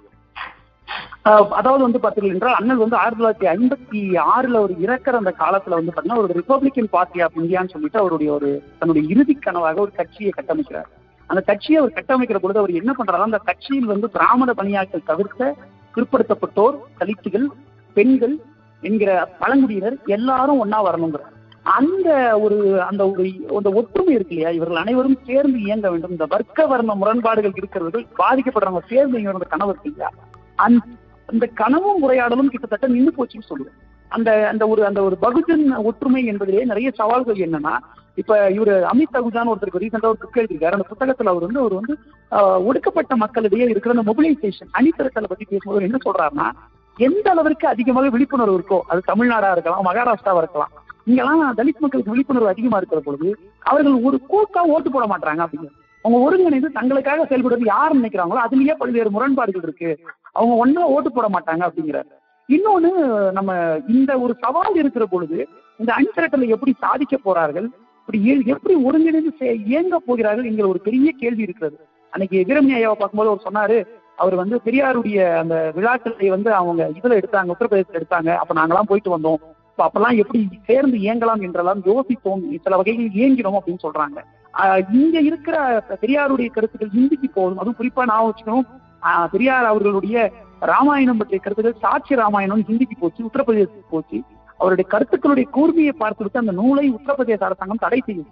இது தடை செய்த பிறகு நீதிபதி வி ஆர் கிருஷ்ணய்யர் என்ன செய்தார் அவர் எழுதுகிற பொழுது அவர் சொன்னார் ஒரு சில கருத்துக்கள் சிலருக்கு பிற்போக்கானதாக தெரியும். பழங்குடியினருக்கும் இன்ன பிற மக்களுக்கு பிற்போ பிற்போக்கானதாக தெரியும். அது டார்வினோட கருத்தா இருக்கலாம் இல்ல இன்ன பிற அறிஞர்களின் கருத்தாக இருக்கலாம். அவை காலங்களால் முற்பட்டவை. அந்த கருத்துக்களை தடை செய்வது எந்த சமூகத்திற்கும் சரியாக இருக்காதுன்னு சொல்லிட்டு அந்த தடையை நீக்கினார். அப்ப பெரியாருடைய கருத்துக்களை நாம் வந்து அந்த அறிவுலகிற்கு கொண்டு போய் சேர்ப்பது அவசியமாகிறது. அங்க இருக்கிற அந்த உரையாடல் இருக்கு இல்லையா? அந்த லோகியாவாக இருக்கலாம் அண்ணலாக இருக்கலாம். அந்த அங்கு இயங்குகிற குழுக்களும் இங்கு இயங்குகிற அரசியல் விழிப்புணர்வு குழுக்களும் சேர்ந்து என்னுடைய ஒரு காலத்தில் நிற்கும். பெண்களை அரசியல் மையப்படுத்துவது இல்ல. பெண்களையும் அஹ், அண்ணல் பெரியார் இவர்கள் நீங்க சொன்ன பெண்ணுரிமை சார்ந்த அந்த செயல்பாடு இருக்கு இல்லையா? அது சமையல் கட்டு வரை போக வேண்டும் அதைத்தான் பேராசிரியர் தர்மராஜ் சொல்லுவாரு. நம்ம ஒரு விடவைத்தனம் தான் நம்மளுடைய சாதி ஒழிப்பெல்லாம் நம்மளோட சாதி ஒழிப்பு எல்லாமே வீட்டுக்கு வெளியே தான் வீட்டுக்கு வெளியே செருப்பு மாதிரி கைக்கு விட்டு உள்ள வரணும். என்றைக்கு நாம் சமையல் கட்டு பக்கம் போகிறோமோ பெண்களை அண்ணனுடைய அந்த வி ஆல்சோ மேட் ஹிஸ்டின்னு ஒரு புத்தகம் இருக்கிறது. அண்ணன் தன்னுடைய முதல் போராட்டத்திலிருந்து பெண்களை போராட்டங்களுக்கு கொண்டு வர பெரியார் வந்து தன்னுடைய சு- முதல் சுய மாநாட்டிலேயே கைம்பெண்கள் தேசிகள் வாழாவெட்டிகள் என்று கருதப்படுகிற பெண்கள் சிறப்பாக இதில் மனம் உண்டு கலந்து கொள்ள வேண்டும் அப்படின்னு சொல்றாரு. அப்ப இவர்கள் பெண்களை தொடர்ந்து அரசியல் மையப்படுத்துற ஒரு செயல்பாட்டில் இருந்திருக்கிறார்கள். அவர்கள் அதிகாரத்தை அவர்களை இணைத்துக் கொள்கிற ஒரு செயல்பாட்டில் இருந்திருக்கிறார்கள். இந்த சாதி ஒடுக்குமுறை அனுபவிப்பவர்களும் பெண்ணுரிமை சார்ந்தவர்களும் ஒன்றாக சேர்ந்து இயங்குவது சரியாக இருக்கும். இந்த உரையாடலும் அது ஒரு அது ஒரு அது ஒரு பெரிய ஒரு ரெயின்போ அலையன்ஸ் எப்படி ஃபார்ம் ஆகுது ஒரு பெரிய சேலஞ்சு பட் இதை பண்ண தொடர்ந்து நம்ம உழைக்கணும். அப்படிதான் என்னால சொல்ல முடியும். என்னுடைய வரையறைகளுக்குள் இதை தான். நான் சொல்ல முடியும் ஒரு சின்ன கொஸ்டின் சொல்லுங்க நான் பாத்தீங்கன்னா பெரியார் வந்து இந்து இந்து மதத்துக்குள்ள இருந்துகிட்டு ஜாதிக்கு எதிராக போராடிட்டு இருந்தாரு. அம்பேத்கர் வந்து இந்து இந்து மதத்துல இருக்கிற ஜாதிக்கு எதிரான ஒரு கட்டமைப்பை தான் உருவாக்க போறாரு ஆனா கடைசி நேரத்துல அவர் வந்து இந்து மதத்தை விட்டு வெளியில போயிட்டு பௌத்த தழுவினாரு. சோ அந்த ஒரு முரண்பாடுல எனக்கு சரியான ஒரு ஜஸ்டிஃபை பண்ணவே முடியல என்னோட அண்டர்ஸ்டாண்டிங் அது எப்படி திருப்பி வந்து பாத்தீங்கன்னா நம்ம என்ன புரிஞ்சுக்கணும்னா பெரியார் வந்து இந்து மதத்துக்குள்ள இருந்து போராடினதுங்கிறதே ஒரு சரியான வாதமா இருக்கு. நம்ம சட்டப்படி இந்துங்கிறத தான் அவர் தொடர்ந்து கேள்வி கேட்கிறோம் அவர் நாம வந்து இந்துக்கள் கிடையாது நம்ம திராவிடர்கள்ங்கிறது தான் அண்ணல் பெரியாருடைய கருத்து. அன்னைக்கு இருந்து அவர் மொத்தமாவே இந்த நாடே வந்து நமக்கு ஒரு சாதியையும் ஒரு பிற்போக்குத்தனத்தையும் தூக்கி பிடிக்கிற ஒன்னாதான் இருக்குது. அதனால இதை விட்டு வெளியே போய் நாம வந்து ஒரு தனி நாடாக வேண்டும் நம்ம ஒரு சமத்துவம் சார்ந்து இருக்க வேண்டும். இந்த இந்த இந்து மதம்ங்கிறதே ஒரு அயோக்கியத்தனம் தான் அப்படிங்கிறதான் பெரியாருடைய கருத்து. அவர் இந்து மதத்துக்குள்ள இருந்து போராடி இருந்தா இன்னைக்கு ஏன் பெரியார தன்மையப்படுத்த முடியலங்கிற ஒரு கேள்வி இருக்கு. அவர் இதுல இருந்த எல்லாத்தையும் கேள்வி கேட்கிறாரு. அவர் மொத்தமா இந்த ஒட்டுமொத்த இந்த இந்து மதம் சொல்லப்பட்ட பிராமணியமே ஒழியணுங்கிறாரு. எனக்கு நான் எப்படி உங்க கேள்வியை புரிஞ்சுக்கிறேன்னா எதுக்கு அம்பேத்கர் வந்து மதம் மாறினாரு? அவர் வந்து இந்து மதத்தை விட்டு வெளியே போனாரு அப்படிங்கிற கேள்வியாவும் பார்க்கலாம். பெரியார் ஏன் மதம் மாறல அப்படிங்கிற கேள்வியாவும் இதை பார்க்கலாம். ஆஹ் பெரியார் ஏன் மதம் மாறலங்கிற வார்த்தைக்கு என்கிட்ட பதில் கிடையாது. பெரியார் வந்து பார்த்தீர்கள் என்றால் அவருக்கு இன்னொரு சிக்கல் நாத்திகத்தை சூஸ் பண்ணிருக்கலாமா அப்படிங்கிற ஒரு கேள்வி இருக்குது. நாத்திகம்ங்கிறது என்னது? நாத்திகம்ங்கிறது கடவுள் சார்ந்த ஒண்ணு கிடையாது. நாத்திகம் என்பது வேத மறுப்பு சனாதான மறுப்பு பிராமணிய மறுப்பு. அதைத்தான் பெரியார் செய்தார். அந்த வகையில் நம்ம அப்படிதான் நம்ம திருப்பி நம்ம என்ன குழப்பிக்க கூடாதுன்னா மதம் என்பதை வந்து பார்த்தீர்கள் என்றால் இறை நம்பிக்கை சார்ந்த ஒன்றா மட்டும் பார்க்கிறோம். ஆனா இந்தியாவை பொறுத்த வரைக்கும் இங்க இறைவன்ன்றது பிரச்சனையே கிடையாது. ஏன்னா பிராமணியத்துக்குள்ளேயே வந்து பார்த்தீர்கள் என்றால் இறைவனை நம்பாத பல செக்ஸ் இருக்கு. ஆனால் வேதத்தையும் பிராமண மேலாதிக்கத்தையும் அந்த உச்சத்தையும் தான் நம்பாம அது- யார் நம்பலையோ அவங்க தான் நாத்திகர்கள். அவங்களதான் மூடர்கள் கபடக்காரிகள்னு கீதை சொல்லுது. அப்ப அதற்கு எதிராக தான் பெரியார் போர் கொடுக்கிறார் அண்ணன் என்ன பண்றாருன்னா அவருக்கு வந்து மதம் என்பது வாழ்க்கைக்கு தேவை. அவர் அந்த ஒரு இடத்துல ஒரு ஒரு வார்த்தையை பயன்படுத்துறாரு. அது அது வந்து திருப்பி ஜாண்டுவி கிட்ட இருந்த அந்த வார்த்தை தான். அந்த வார்த்தை என்னன்னா ரெண்டு வகையான மதங்கள் இருக்குது. கிழமைகள் அடிப்படையிலான மதம். விதிகளின் அடிப்படையிலான மதம் விழுமையின் அடிப்படையிலான மதம் என்ன சொல்லும்னா இது இதனால் நல்லது நற்பண்பு கொண்டது அதனால் செய்யும்? விதிகளின் மதம் என்ன சொல்லும்னா நீ அவனை தொடாத அவனை தீண்டாத அவனை வீட்டுக்குள்ள அனுமதிக்காத அவனை கல்யாணம் பண்ணிக்காத அப்படின்னு சொல்லும். இந்த விதிகளின் அடிப்படையிலான ஒரு மதம் கெட்டு ஒழிய வேண்டும். அப்படிப்பட்ட மதம் பிராமணிய மதம். இதுக்கு ஆல்டர்னேட்டிவா அவர் என்ன பண்றாருன்னா அவர் முப்பத்தஞ்சுலயே ஆரம்பிச்சிடுறாரு. அண்ணன் முப்பத்தஞ்சுலயே எயோலா அப்படிங்கிற இடத்துல நான் மதம் மாறுறத முடிவெடுத்துட்டேன் இந்த மதத்துல நான் இருக்க மாட்டேன் அப்படின்னு சொல்லி சொல்றாரு. அவர் ஐம்பத்தி அக்டோபர்ல தான் மதம் மாறுறாரு ஆனால் அண்ணன் அதுக்கான முடிவு முப்பத்தஞ்சுலயே எடுக்கிறாரு எடுத்துட்டு இந்தியாவில இருந்த பல்வேறு மதங்களை பாக்குறாரு அது சீக்கிய மதத்தை பாக்குறாரு கிறிஸ்தவ மதத்தை பாக்குறாரு ஆஹ் இங்க இருக்கிற இஸ்லாம பாக்குறாரு அவரு க- பல்வேறு மதங்களை பார்த்து இறுதியாக இந்தியாவில உயிரோட இல்லாத பௌத்தத்தை சூஸ் பண்றாரு. அந்த பௌத்தத்தை சூஸ் பண்ணும்போது அண்ணன் என்ன பண்றாருன்னா அவர் சொல்கிற அந்த குறிப்பு ரொம்ப முக்கியமானது. ஆஹ் அந்த சமத்துவம் சகோதரத்துவம் சுதந்திரம் இந்த மூணும் இருக்கிற ஒரு மதம் வந்து பௌத்தம். இந்த பிரெஞ்சு புரட்சியிலிருந்து பெறல அப்படின்னு சொல்லிட்டு கர்மாற்ற மறுபிறப்பற்ற ஒரு வகையில் சொல்வது என்றால் மூட நம்பிக்கைகள் அற்ற ஒரு மதத்தில் உள்ள மக்கள் ஏன்னா ஒரு சாதாரண மனிதனுக்கு வந்து ஒரு நம்பிக்கை தேவைப்படுது. அந்த நம்பிக்கையை நவயானம் என்கிற புதிய பௌத்தம் தரும்னு அண்ணல் நம்புறாரு. அதை உருவாக்கின அண்ணல் வந்து இன்னும் ஒரு பத்து பதினைந்து வருடம் இருந்திருக்கலாம். அவர் இருந்தோம்னா அந்த மதத்தை அவர் எப்படி கொண்டு போலாங்கிற தெளிவு இருந்திருக்கும். நான் அக்டோபர் பதினாலு வாக்கில் உருவாக்குறாரு விஜயதசமி அன்னைக்கு உருவாக்குறாரு. டிசம்பர் ஆறு அண்ணல் இறந்துடுறாரு காலமாக்கிறாரு அந்த ரெண்டு மாதங்களுக்குள்ள அண்ணல் ஒரு பெரிய முன்னெடுப்பை எடுக்க முடியலங்கிறதா உண்மை. பல்வேறு முயற்சிகள் தான். திருப்பி ஒரு நாத்திகவாதத்தை சூஸ் பண்ணி தான் வெறும் கடவுள் இல்லாத வெறும் இறைவனற்ற ஒண்ணு சூஸ் பண்ணிருந்தா அதை பிராமணியம் ஈஸியா சிரிச்சிருக்கும். இதை உச்சரிச்சிருச்சாங்கிறது ஒரு விவாதத்துக்குரிய விஷயம். இன்னமும் தொடர்ந்து சமத்துவத்தை வலியுறுத்திய புத்தர் பெண்ணுரிமையை பேசிய புத்தரை அண்ணல் முன்னிறுத்துகிறாரு. அந்த வகையில் அது ஒரு முயற்சி. அது வந்து ஒரு கைண்ட் ஆஃப் கவுண்டர் ரெவல்யூஷன் தான். இங்க காலங்காலமாக ஒன்றைய சமூகம் தடுத்து கொண்டிருக்கிற போது அதற்கு எதிராக பண்பாட்டு ரீதியாக ஒரு புரட்சியை முன்வைக்கிறார். அந்த வகையில் ஒரு மாற்று முரண்பாடு ஒரு மாற்று செயல்பாடு. பெரியார் வந்து அதை ஏன் செய்யல அப்படிங்கிற பொழுது அவர் பெரியார் வந்து இருக்கிற இந்த அடிப்படைகளை உடை அவர் அவர் அவர் ஒரு ஒரு ஐக்ளோ கிளாஸ் அவர் எதெல்லாம் இந்த புனிதம் எதெல்லாம் உறுதி நினைக்கிறாரோ அதை எல்லாம் உடைக்கிறார். அதை தொடர்ந்து கேள்வி கேட்க கற்றுக் கொடுக்கிறார். அவர் அண்ணா அவர் பெரியார் சொல்ற மாதிரி பகுத்தறிவு என்கிற ஒரு இன்ஜின் இருந்துட்டா அது எந்த பெல்ட் வேணா போட்டுடலாங்கிறார். சோ நமக்கு அந்த ரேஷனாலிட்டி நம்ம தமிழ் விழுமியத்துல விதைச்சிட்டா இந்த இவர்களுடைய புரட்டு இவர்களுடைய பொய் இவர்களுடைய அந்த கபட நாடகம் வந்து நடக்காதுன்னு அவர் நினைச்சிருக்கலாம்.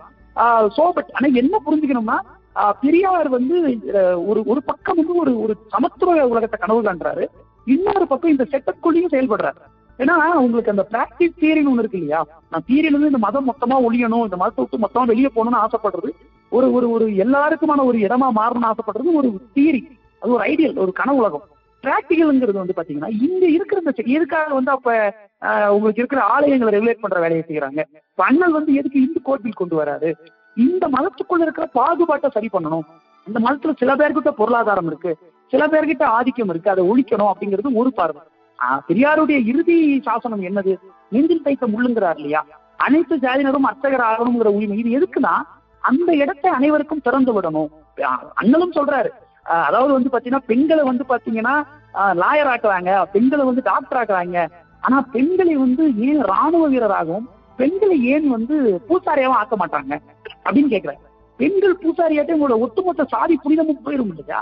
பெண்களுக்கு பெண்கள் வந்து சூதர்களோட கீழானவன் தானே மனு சொல்றான். அப்ப அந்த இந்த பெண்களை இந்த பெண்கள் கொஸ்டின்லயும் இல்ல மற்ற வர்ண இந்த அபர்ணர்கள்னு சொல்லப்படுற வர்ணமற்றவர்களுக்கும் உரிமைகள் வாங்கி தரதுக்காக அவங்க போராட வேண்டியிருந்தது. இன்னொரு பக்கம் இந்த ஒட்டுமொத்த செட்டப்பையும் உடச்சிடலாம்னு முயற்சி பண்ண வேண்டியது. சோ இது இரண்டு பக்க போர் தான் அவர் வந்து பௌத்தத்தை தேர்வா எடுத்தாரு பெரியார் வந்து அந்த மதம் சார்ந்த தேர்வை எடுக்கலைங்கிறது வந்து ஒரு- ஒரு விவாதத்துக்குரிய ஒரு விஷயம் நான் சொல்றேன். ஓகே ரொம்ப நன்றிங்க. உங்க முதல்ல சொல்ல மாட்டேன் உங்க கம்ப்ளீட் ஸ்பீச் வந்து ரொம்ப டெப்தா இருந்தது. ரொம்ப நாளைக்கு அப்புறம் நோட்ஸ் எடுக்கிற அளவுக்கு ஒரு பெரிய long oration thanks for that thank you ah, வணக்கம். நான் நன்றி. பேசுறேன். வணக்கம். உங்க பேச்சு நல்லா இருந்துச்சு. நீங்க பேசுனதோட அந்த ஒரு கருத்தோடைய ஒரு இது வந்து நான் பிரிண்ட் அவுட் வச்சிருக்கறதுனால சொல்றேன். அந்த பெரியார் சொன்னாங்க அப்படின்னு சொன்னீங்க. அவரு வந்து குடியரசுல வந்து மூணு பதினொன்னு ஆயிரத்தி தொள்ளாயிரத்தி இருபத்தி ஒன்பதுல ஒன்னு எழுதியிருக்காரு. இப்பொழுது மத சம்பந்தமோ சாஸ்திர சம்பந்தமோ கடவுள் சம்பந்தமாகவோ உள்ள பொருட்டுகளுக்கெல்லாம் ஒரே சமாதானம் தான் இருந்து வருகிறது. அது என்னவென்றால் நம்பாதவன் நாத்திகன். சோ அதனால அவர் அந்த வழியில போயிருக்காருன்னு. நினைக்கிறேன் நீங்க சொன்ன மாதிரி. என்னோட. கேள்வி என்ன அப்படின்னா இப்ப அம்பேத்கர் வந்து பாத்தீங்கன்னா நார்த்ல இருந்து தான் வந்து அஹ், இயங்கியிருக்காரு. நிறைய பேசியிருக்காரு.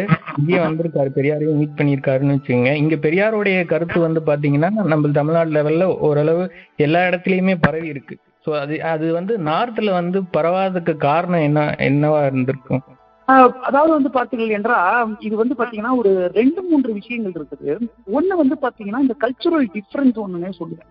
அதாவது வந்து பார்த்தீர்கள் என்றால் இப்ப பெரியாருடைய கருத்துக்கள் வந்து பார்த்தீர்கள் என்றால் இங்க ஒரு ஒரு பெரிய ஒரு அரசியல் மையப்படுத்த தொடர்ந்து நடந்திருக்காரு வெஸ்ட்ல அம்பேத்கருக்கும் நடந்தது. அவர்களுக்கு முன்னாடியே பல்வேறு பேர் இருக்காங்க. இப்ப மெட்ராஸ் சிக்லர் சொசைட்டி இருந்தது அயோத்திதாசர் இருந்தாரு ஜான் ரத்னம் இருந்தாரு உங்களுக்கு ரெட்டமலை சீனிவாசன் தாத்தா இருந்தாரு. இங்க இன்னும் இன்னும் இன்ஃபேக்ட் வந்து பாத்தீங்கன்னா சார்லஸ் பிராட்லான்னு ஒருத்தர் பிரிட்டன்ல இறந்தப்ப இங்க இருந்த மக்கள் வந்து பாத்தீங்கன்னா ஒரு பெரிய மெட்ராஸ்ல ஊர்வலம் போறாங்க. வள்ளலாருடைய மரபு இருக்கிறது சித்தர் மரபு இருக்குது. உங்களுக்கு இந்த ஒரு ஒரு ஒரு ஒரு ஒரு பிராமணி தேசத்துல ஒரு பெரிய மரபு இருக்கு. அந்த மரபனுடைய அடுத்த கட்ட திரட்சி தந்தை பெரியார் இந்த மாதிரி ஒரு மரபு வந்து அந்த பக்கம் ஏற்படல. இது இது வந்து மகாராஷ்டிரால இந்த மரபு இருக்கு. மகாராஷ்டிராலையும் வந்து பாத்தீங்கன்னா இந்த மரபு இருக்கிறது. அந்த மரபினுடைய தொடர்ச்சியாகத்தான் அதாவது உங்களுக்கு அந்த மகர் இயக்கம் இல்ல அந்த தலித் இயக்கத்தினுடைய வரலாற்று எழுதி சொல்றதை கவனிச்சு பார்த்தா அம்பேத்கருக்கு முன்னாடியே ஒரு பெரிய ஒரு மரபு தொடர்ச்சி இருக்கு. அதனுடைய அடுத்த கட்டத்தை தான் இவங்க நகர்த்துறாங்க. இந்த மாதிரி ஒரு அரசியல் மையப்படுத்தல் வந்து வடக்குல பெரும்பாலும் நடக்கல. அந்த அரசியல் மயப்படுத்தல் நடந்து ஒரு பிற்படுத்தப்பட்ட தலித் சமூகம் வந்து தலைவர்கள் இந்த ஆஹ், இந்த இயக்கம்னு ஒரு இயக்கம் மூங்கிராமோட ஒரு இயக்கம் இருக்கிறது பஞ்சாப் நினைக்கிறேன். அதை தவிர்த்து ஒரு பெரிய இந்த ஒரு எழுச்சி வந்து அது நிகழல ஒண்ணு. இந்த கலாச்சார வேறுபாடு வந்து இங்க நடந்த அரசியல் மயப்படுத்துறது அங்கோட அதிகமா இருந்ததுங்கிறது முதல் காரணம். இரண்டாவது காரணம்னு மிக அந்த முக்கியமான காரணம் வந்து இந்த இந்தி இந்த தமிழ் சார்ந்த இல்ல வந்து பிற மொழி சார்ந்த ஒரு விவாதம் தான் உங்களுக்கு நம்ம எல்லாருக்குமே வந்து இந்தி திரும்ப போராட்டங்கள் நடந்த பொழுது எதிர்ப்பு போராட்டம் தமிழ்நாட்டு நடந்ததுதான் தெரியும். அதே சமயத்துல என்டையர் நார்த் பெல்ட்ல வந்து பாத்தீங்கன்னா அங்கிரேசி ஹட்டாவும் ஒரு போராட்டம் நடந்தது. ஆங்கிலம் வெளியேற வேண்டும்னு ஒரு போராட்டம் நடந்தது. அப்ப அந்த அந்த போராட்டம் வந்து அங்க தீவிரமா நடக்கிற பொழுது அவர்கள் வந்து பார்த்தீர்கள் என்றால் ஒரு இந்த நம்ம இங்க இந்த தெற்கிலிருந்து வரைகிற கருத்தை எல்லாத்தையும் ஒரு ஓமையோட தான் பாக்குறாங்க இவங்க எல்லாரும் வந்து பார்த்தீர்கள் என்றால் நமக்கானவர் கிடையாது. ஒட்டுமொத்த இந்தியாவிற்கும் இந்திய கொண்டு போய் சேர்த்துட்டா இது சரியாயிரும் அப்படி என்கிற ஒரு பார்வை. இது இரண்டாவது. மூன்றாவது மிக முக்கியமான விஷயம்னு சொல்றது வந்து பார்த்தீர்கள் என்றால் அந்த அப்ராப்ரியேஷன் இப்ப இப்ப பெரியாரை வந்து பாத்தீங்கன்னா தமிழ் சமூகம் வந்து தொடர்ந்து நினைவு கூர்ந்து கொண்டிருக்கிறது. இங்க வந்து பெரியார் வந்து தொடர்ந்து என்ன பண்றாரு? சாதி சங்க கூட்டங்கள்ல போய் பேசுறாரு. இங்க வந்து உரையாடல் நிகழ்த்துறாரு. பெண்கள் மாநாடுகளை நடத்துறாரு. இங்க ஒரு உரையாடலுக்கான வந்து ஒரு வெடிப்பு ஏற்படுகிறது. அங்க வந்து அந்த உரையாடலுக்கான வெளியோ வெடிப்போ இல்லாம இருந்தது ஒரு காரணம். இன்னொன்று மொழியாக்கம். அந்த பெரியாருடைய கருத்துக்களாகட்டும் இல்ல வந்து இப்ப அண்ணனுடைய கருத்துக்கள் இந்திக்கு பெரும்பாலும் போயிருக்கு. பெரியாருடைய பெரும்பாலான கருத்துக்கள் அந்த மக்கள் படிக்கிற மொழியில போய் சேரல. அந்த கருத்துக்கள் போய் சேர்ந்திருந்து அதை சார்ந்த உரையாடல்கள் அங்க ஆரம்பித்திருந்தால் அது ஓரளவிற்கு சரியாக இருந்திருக்கும். இன்னொன்னு பெரியார் வந்து ரொம்ப ஒரு ஷாக்கிங்கா இருப்பாருன்னு நினைக்கிறேன் அவங்களுக்கு. கொஞ்சம் மரபுல ஊறி போய் கொஞ்சம் இன்னும் வந்து வந்து அவங்களுக்கு வந்து அந்த மத நம்பிக்கைகளை தீவிரமா ஊறி போன ஒருத்தவங்களுக்கு பெரியாருடைய இந்த ஒட்டுமொத்தமா எல்லா பர்னிச்சரையும் உடைக்கிற அந்த ஒரு டோன் இருக்கு இல்லையா அந்த டோன் ரொம்ப அதிர்ச்சி மதிப்பீடா இருக்கும்னு நினைக்கிறேன். அதனால அது வந்து மொழியாக்கம் செய்யணும். சோ அந்த ஏற்கனவே இருந்த ஒரு அரசியல் இயக்கங்களுடைய ஒரு தொடர்ச்சி ஆஹ், இன்னொன்னு ஆஹ், பெரியார் கடந்த இன்னொரு விஷயம் என்னன்னா அவருக்கு பிறகு வந்து இயக்கங்கள் அர- அர- ஆட்சியில் இருக்கிறது ஒரு முக்கியமான காரணம். அவருக்கு ஆட்சியில இன்னொன்னு பெரியார் வந்து எந்த அமைப்புகளுக்குள்ளேயும் இல்லாம இருக்கிறார். அவர் வந்து எந்த அதிகார அமைப்புகள் கூடயும் சேர்ந்து அது உள்ள இயங்காம வெளியே இயங்குறதுனால அவர் மீது ஒரு பெரிய கிரேஸ் இருக்கு. இந்த கிரேஸ் வந்து வடக்கு போய் சேரணும்னு நினைக்கிறேன். ஸோ நம்ம பெரியாரை வந்து இன்னமும் தீவிரமா அந்த உரையாடலை கொண்டு போய் சேர்க்கறதுக்கு ஒன்று முடியாக்கம் பண்றது. இன்னொன்னு இது சார்ந்த உரையாடலை நிகழ்த்துவதற்கு வந்து பாத்தீங்கன்னா ஒரு கிராஸ் கல்ச்சுரல் லிங்கேஜும் தேவை. பெரியார் சுடி சொற்கள் மாதிரி இருக்கிற ஒரு விஷயங்கள் போக கலை வடிவங்கள் ரொம்ப முக்கியம் நினைக்கிறேன். நீங்க வந்து திருப்பி திருப்பி வந்து பாத்தீங்கன்னா இது ஒரு இது ஒரு ப்ராபகண்டா மாதிரி ஆயிரும். இது ஒரு புத்தகமா மட்டும் தான் படிப்பாங்க. அதை வந்து அவங்க ஈஸியா இப்ப நீங்க யோசிச்சு பாருங்க கேலண்டர்ல சாமி படத்தை கொண்டாந்துட்டாங்க. நம்ம சுடலை மாடன் படமும் இங்க இருக்கிற சிறுதெய்வ படமும் வரல. நம்மளுடைய டிவியை ஓபன் பண்ணா ஃபுல்லா இந்த இந்த புராணங்கள் இந்த இதிகாசங்கள் பற்றிய படங்கள் தான். நீங்க இன்ஃபேக்ட் வந்து பாத்தீங்கன்னா ஒரு ஜெர்மானி அறிஞர் பேர் மறந்து போச்சு. அவர் வந்து பாத்தீங்கன்னா ராமாயணத்தை வந்து சீரியலா போட்டதுனாலதான் இந்த ராமஜென்ம பூமி இயக்கம் மிகப்பெரிய தாக்கம் இருக்குன்னு சொல்றாங்க அப்ப இந்த ஸ்பேஸ் நம்ம எப்படி ஆக்கிரமி பண்ண போறோம்? இந்த இடத்துல வந்து எப்படி ஒரு ஒரு பிரச்சாரமா இல்லாம கருத்தை சூப்பரா கொண்டு போய் சேர்க்க போறோம் அப்படிங்கிற ஒரு சவால் இருக்கு. ஏன்னா இன்னைக்கு யாரோ உட்காந்து பெருசா படிக்கிறது இல்லை நிறைய பேர். அப்ப அந்த ஸ்பேஸை கேப்சர் பண்றது ஒரு பெரிய சேலஞ்ச் அந்த சேலஞ்சை யார் சக்சஸ்ஃபுல்லா செய்யறாங்களோ அவங்க தான் வருங்காலத்துல வந்து இங்க கருத்தியல் ரீதியா ஆதிக்கம் செலுத்துவாங்கிறது என்னோட கருத்து. நன்றி. வணக்கம். ஒர்லாண்டோ புளோரிடால இருந்து பேசுறேன். உங்களுக்கு ஒரு சொல்லுங்க. கிராமங்கள் குறித்து அண்ணலோட பார்வை என்ன? நம்ம பெரியார் வந்து என்ன சொல்லியிருந்தாருன்னா கிராமங்கள் வந்து சாதிகளோட விளைநிலமா இருக்குது. அதனால கிராம இந்த கட்டமைப்பு வந்து முற்றிலுமா மாறணும் எல்லாமே இது பண்ணணும் அப்படின்னு சொல்லி சொல்லியிருக்கிறாரு. அண்ணலோட பார்வை கிராமங்கள் குறித்து என்ன? ஓகே. அண்ணலோட பார்வையும் கிட்டத்தட்ட அது ஒண்ணுதான். அண்ணல் வந்து அரசியல் சட்டாவையில பேசும்போது அது ஒரு அறியாமையுடைய ஒட்டுமொத்த ஊற்றுக்கண். அது வந்து பிற்படுத்த பிற்போக்குத்தனத்தினுடைய ஒட்டுமொத்த இடம். கிராமங்கள் மொத்தமா ஒழியணும். ஒரு இந்த கிராமங்கள் தான் சாதியினுடைய ஊற்றுக்கண்ணா இருக்கு. காந்தி வந்து சாதி ரிப்பப்ளிக் தேவை குடியரசுகள் தேவைன்னு சொல்லும் இது கிராம குடியரசுகள் தேவைன்னு சொல்லும் பொழுது அது சாதியோட ஊற்றுக்கண்ணா இருக்குது. சாதி வாரியாக தான் அந்த கிராமங்கள் பிரிஞ்சு கிடக்குது அப்படின்னு சொல்றாரு. அவர் இன்ஃபேக்ட் என்ன சொல்றாருன்னா நிக்கோலஸ் பெவர்லே அப்படி என்கிற ஒரு ஒரு ஒருத்தர்கிட்ட இன்டர்வியூ கொடுக்கும்போது அண்ணன் என்ன சொல்றாருன்னா எங்களை ஒட்டுமொத்தமா இந்த ஊரை விட்டு பிரிச்சுட்டோம் இந்த கிராமங்கள்ல சேர்ந்து நாங்க வாழ முடியாது. இந்த கிராமங்கள்ல எங்களை சுரண்டிக்கிட்டோம் ஒடுக்கிக்கிட்டு தான் இருக்காங்க. அதனால இந்த கிராமங்களை விட்டு எங்களை தனியா பிரிச்சு கொண்டு போய் எங்களுக்கான நிலம் எங்களுக்கான உரிமைகள் எங்களுக்கான இடங்கள்னு ஆங்கில அரசாங்கம் பண்ணா பரவாயில்லங்கிறாரு. இந்த கிராமங்களை விட்டு இந்த விவசாயத்துக்குள்ள பிணைக்கப்பட்டிருக்கிற இந்த சாதி மேலாதிக்கம் ஒழிவதற்காக அதை விட்டு இந்த கிராமங்கள் அழிய வேண்டும் அப்படிங்கறது தான் அண்ணனுடைய பார்வை. அதனாலதான் வந்து பாத்துட்டீங்கன்னா இந்த கிராம சுயராஜ்யம் வேணும் அப்படிங்கிறது காந்தியோட கனவு. அந்த கனவை கொண்டாந்தா அது திருப்பி வந்து மேல் ஜாதியினர் ஆதிக்கம் செலுத்துக்கிறவங்களுக்கு தான் வழிவகுக்கும்னு அண்ணல் கருதுறாரு. அதனாலதான் அதை டேரக்டிவ் பிரின்சிபல்ஸ்ல கொண்டு போய் போடுறாரு. அதை வந்து அடிப்படை உரிமையில கொண்டாடல. அப்ப அடிப்படை உரிமையில கொண்டாந்துருந்தா அன்னைக்கு இருந்த நிலச்சம் வந்தாரும் அன்னைக்கு இருந்த ஜமீன்தாருங்க தான் ஆதிக்கம் பண்ணியிருப்பாங்க. இந்த கிராமங்கள்ல திருப்பி சாதி மேலாதிக்கம் அஹ், உறுதிப்படுத்தப்பட்டிருக்கும்னு அண்ணல் கருதுறாரு. அதனாலதான் அதை சட்ட அடிப்படை உரிமையை ஆக்காம அது கொண்டு போய் டைரக்டிவ் பிரின்சிபல்ஸ் ஆஃப் ஸ்டேட் பாலிசியில கொண்டு போய் வைக்கிறாரு. அதனால ஒரு வந்து என்னது? தென் அந்த டென் ஆஃப் இக்டரன்ஸ் இன்னும் ஒரு ஒரு டென் ஸ்கூல் ஆஃப் இதோ ஒரு ஒரு மூன்று வார்த்தை அண்ணல் பயன்படுத்துவார். அந்த மூன்றையும் சொல்லி தான் அரசியலமைப்பு அதில் தூக்கி குப்பையில போடுவார். குப்பையில போடுவார் இந்த சென்ஸ் அதை வந்து இந்த ஃபண்டமெண்டல் ரைட்ஸ்ல வைக்க மாட்டார். அப்ப அண்ணலுக்குமே இந்த கிராமத்தை பத்தி ஒரு பெரிய ஒவ்வாமை இருக்கு. அதை வந்து கிராமங்கள் வந்து சாதியோட ஊற்றுக்கண்ணா தான் இருக்குது அப்படின்னு அண்ணல் கருதுறேன் நன்றி நன்- நன்றி தம்பி. இன்னொரு இன்னொரு ஒரு. வணக்கம் வணக்கம். வணக்கம் வணக்கம் சொல்லுங்க இன்னொரு ஒரு கேள்வி அதை ஃபாலோ கேளுங்க. இந்த. மாநில சுயாட்சி நம்ம அதுக்கப்புறம் பெரிய பெரிய கான்செப்டா வந்து திமுக வழி எடுத்து அதுக்கப்புறம் மற்ற மாநிலங்கள் வந்து எல்லாமே அறுபத்தி ரெண்டு அறுபத்தி ஏழுக்கு அப்புறம் வந்தது இல்லையா சோ இந்த மாநில சுயாட்சி அப்படிங்கிறது சில. பேர் என்ன குற்றச்சாட்டு வைக்கிறாங்கன்னா அரசியலமைப்பு சட்டத்தை வந்து நமக்கு அந்த மாநில சுயாட்சி தேவையான அளவு கொடுக்கல அதனாலதான் இந்த மாதிரி போராட்டங்கள்லாம் வருது. அப்படின்னு சொல்லி ஒரு அரசியலமைப்பு சட்டம் மேல குற்றச்சாட்டு வைக்கிறாங்க நான் எப்படி பாக்குறேன்னா அரசியலமைப்பு சட்டம் Okay. சட்டம் மேல குற்றச்சாட்டு வைக்கிறது வந்து அம்பேத்கர் மேல வைக்கிற மாதிரி நான் ஃபீல் பண்றேன். அதுக்கு எதனால வந்து அப்படி. அரசியலமைப்பு சட்டத்துக்கு போதுமான அளவு மாநில சுயாட்சி அக்காம்பேட் பண்ண முடியாம போச்சு?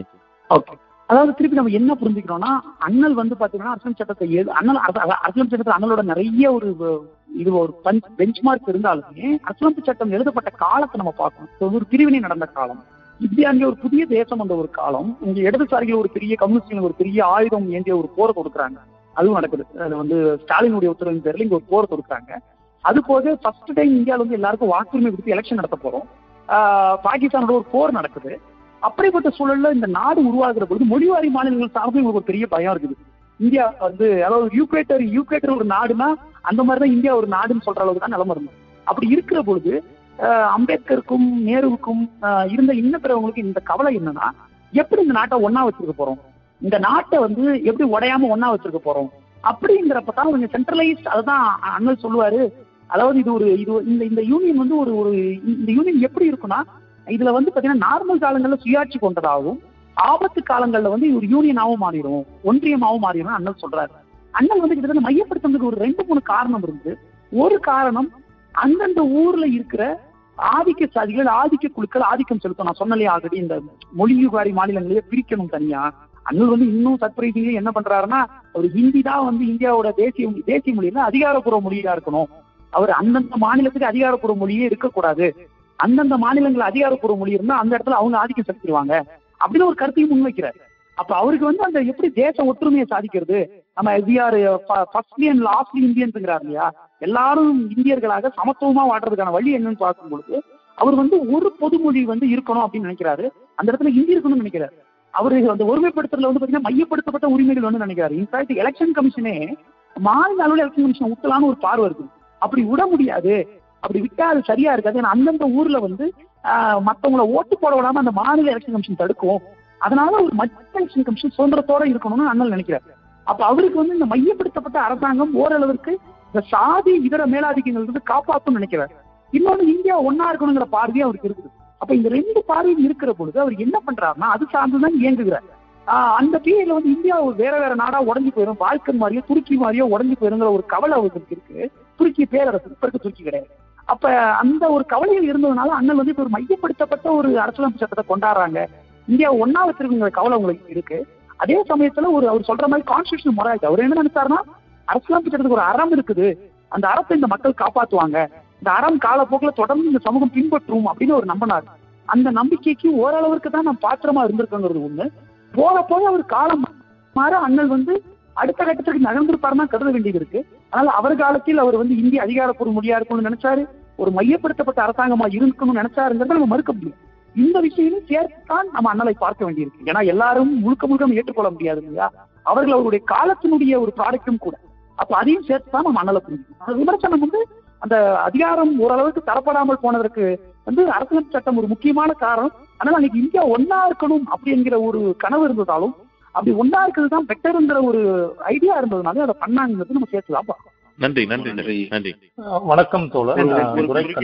மணிக்கு மணி வந்து ஒன்பது இருபத் அஹ், பத்து இருபத்தாறு ஆயிடுச்சு. ரொம்ப டைம் ஆயிடுச்சு. நம்ம ஈஸ்டர்ன் டைம் ஒரு இன்னொரு நாலு மணி நிமிஷத்துல ஒரு ஒரே ஒரு கேள்வி மட்டும் எடுத்துக்கலாம். அதான் சொல் அதை அதான். அஹ் வணக்கம். வணக்கம். வணக்கம். அஹ் துரைக்கண்ணன் டெலவர்ல இருந்து. உங்களுடைய உரை வந்து. மடை திறந்த வெள்ளம் போல இருந்தது மட்டும் கிடையாது. அம்பேத்கர் பத்தி என்ன கேட்டாலும் சொல்லக்கூடிய அளவுக்கு இப்போதைக்கு ஒரு நடமாடும் பல்கலைக்கழகம் அம்பேத்கர் பற்றிய செய்தியில் ஒரு நடமாடும் பல்கலைக்கழகம் மாதிரி இருக்கீங்க. ரொம்ப மகிழ்ச்சி. வாழ்த்துக்கள் உங்களுடைய பேச்சு பெரும் மகிழ்ச்சி. எனக்கு இருக்க கேள்வி வந்து அதாவது நம்ம இந்து மதம் அப்படிங்கிறது ஒரு எண்ணூறுகள்ல வந்து வந்த அதுக்கு முன்னாடி இந்து மதம்னு ஒன்று கிடையாது ஆங்கிலேயர்களால் கொடுக்கப்பட்டு அதன் பிறகு. வந்தது இது அம்பேத்கருக்கு. நன்றாக தெரிந்த விஷயமா இருந்திருக்கும் அப்படி இருக்கு பட்சத்துல ஒரு அரசியல் சாசன தலைவரா இருந்தும் கூட அவர் வந்து எந்த யார் வந்து முஸ்லிம்கள் இல்லையோ யார் பார்சி இல்லையோ யார் கிறிஸ்துவர்கள் அவர்கள் எல்லாம் இந்து அப்படின்னு சொல்லி ஒரு இல் அந்த இல்லாத இந்து மதத்தை கட்டமைக்கக்கூடிய ஒரு சூழலுக்கு ஒரு நிர்பந்தத்தினால் தள்ளப்பட்டார் என்ன காரணத்தினால அப்படி வந்தது? அதனால பாத்தீங்கன்னா இன்றைக்கு அதனாலதான் இந்து மதம் வந்து ஒரு பெரும்பான்மை மதமா இந்தியால இன்னைக்கு வந்திருக்கு அப்படின்னு நான் நம்புறேன்.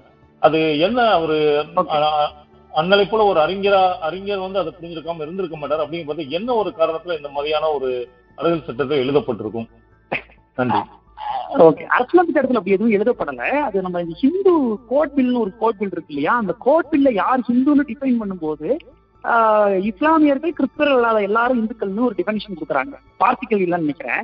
அந்த டெபினிஷன் ஏன் கொடுக்குறாங்கன்னா பெரும்பான்மையான பெண்களை வந்து பார்த்தீங்கன்னா உரிமை கொடுக்கணுங்கிறதுக்காக தான் அண்ணல் பண்ணணும்னு தெளிவா சொல்றாரு. இது வந்து ஒரு ஒரு லீகல் டெபினிஷன் அது எதுக்காக அண்ணல் பண்றாருன்னா அங்க இருக்கிற பெண்களுக்கு உரிமை கொடுக்கணுங்கிறது ஒரு காரணம். இரண்டாவது வந்து பார்த்தீர்கள் என்றால் அன்னைக்கு இஸ்லாமியர்கள் வந்து பிரிவினைக்கு அவங்க தான் பொறுப்புங்கிற ஒரு குற்றச்சாட்டை தொடர்ந்து இந்து வலதுசாரிகள் முன்வைக்கிறாங்க. அப்படி முன்வைக்கிறப்ப என்ன ஆகுதுன்னா அவர்களுடைய தனிப்பட்ட சட்டங்களையும் கை வச்சோம்னு வச்சுக்கோங்களேன். அது என்ன ஆயிரும்னா உடனே வந்து பார்த்துட்டீங்க என்றால் அன்னைக்கு ஒரு பெரிய ஒரு அவங்களுக்கு ஒரு பெரிய வருத்தமாயிருக்கும். ஒரு தாங்க தொடர்ந்து அநீதி இழைக்கப்பட்டதும் என்கிற ஒரு ஒரு விக்டிம் ஹுட்டும் வந்திருக்கும். அப்ப அது ரெண்டும் நடக்க கூடாதுங்கிறதுனாலதான் அதை பண்ணாம இருக்கு. ஆனா யூனிஃபார்ம் சிவில் கோடுன்னு ஒன்று வரணும். எல்லாருக்குமான ஒரு சமத்துவத்தை சாதிக்கணுங்கிற கனவு எனக்கு இருந்ததுன்னு அண்ணன் சொல்றாரு. ஆனா அதே சமயத்துல என்ன புரிஞ்சுக்கணும் ஒரு ஹிந்துங்கிற டெபினேஷன் வந்து இப்படி வச்சதுக்கு காரணம் வந்து பார்த்தீர்கள் என்றால் இந்து மதத்தினுடைய பார்ப்பு இதுங்கிறதுக்காக கிடையாது. ஒரு சட்ட ரீதியாக நீதிமன்றத்துல வந்து பார்த்தீர்கள் என்றால் இவர்கள் அல்லாத அனைவரும் இந்துக்கள்னு டெபினேஷன் வந்து பெண்களுக்கு உரிமை தருவதற்காக மட்டும்தான் அதை செய்தார் என்பதை நான் வச்சுக்கணும் அப்படி பார்த்து அவர் வந்து அவருடைய அந்த இருபத்தி ரெண்டு உறுதிமொழிகள் இருக்கு இல்லையா?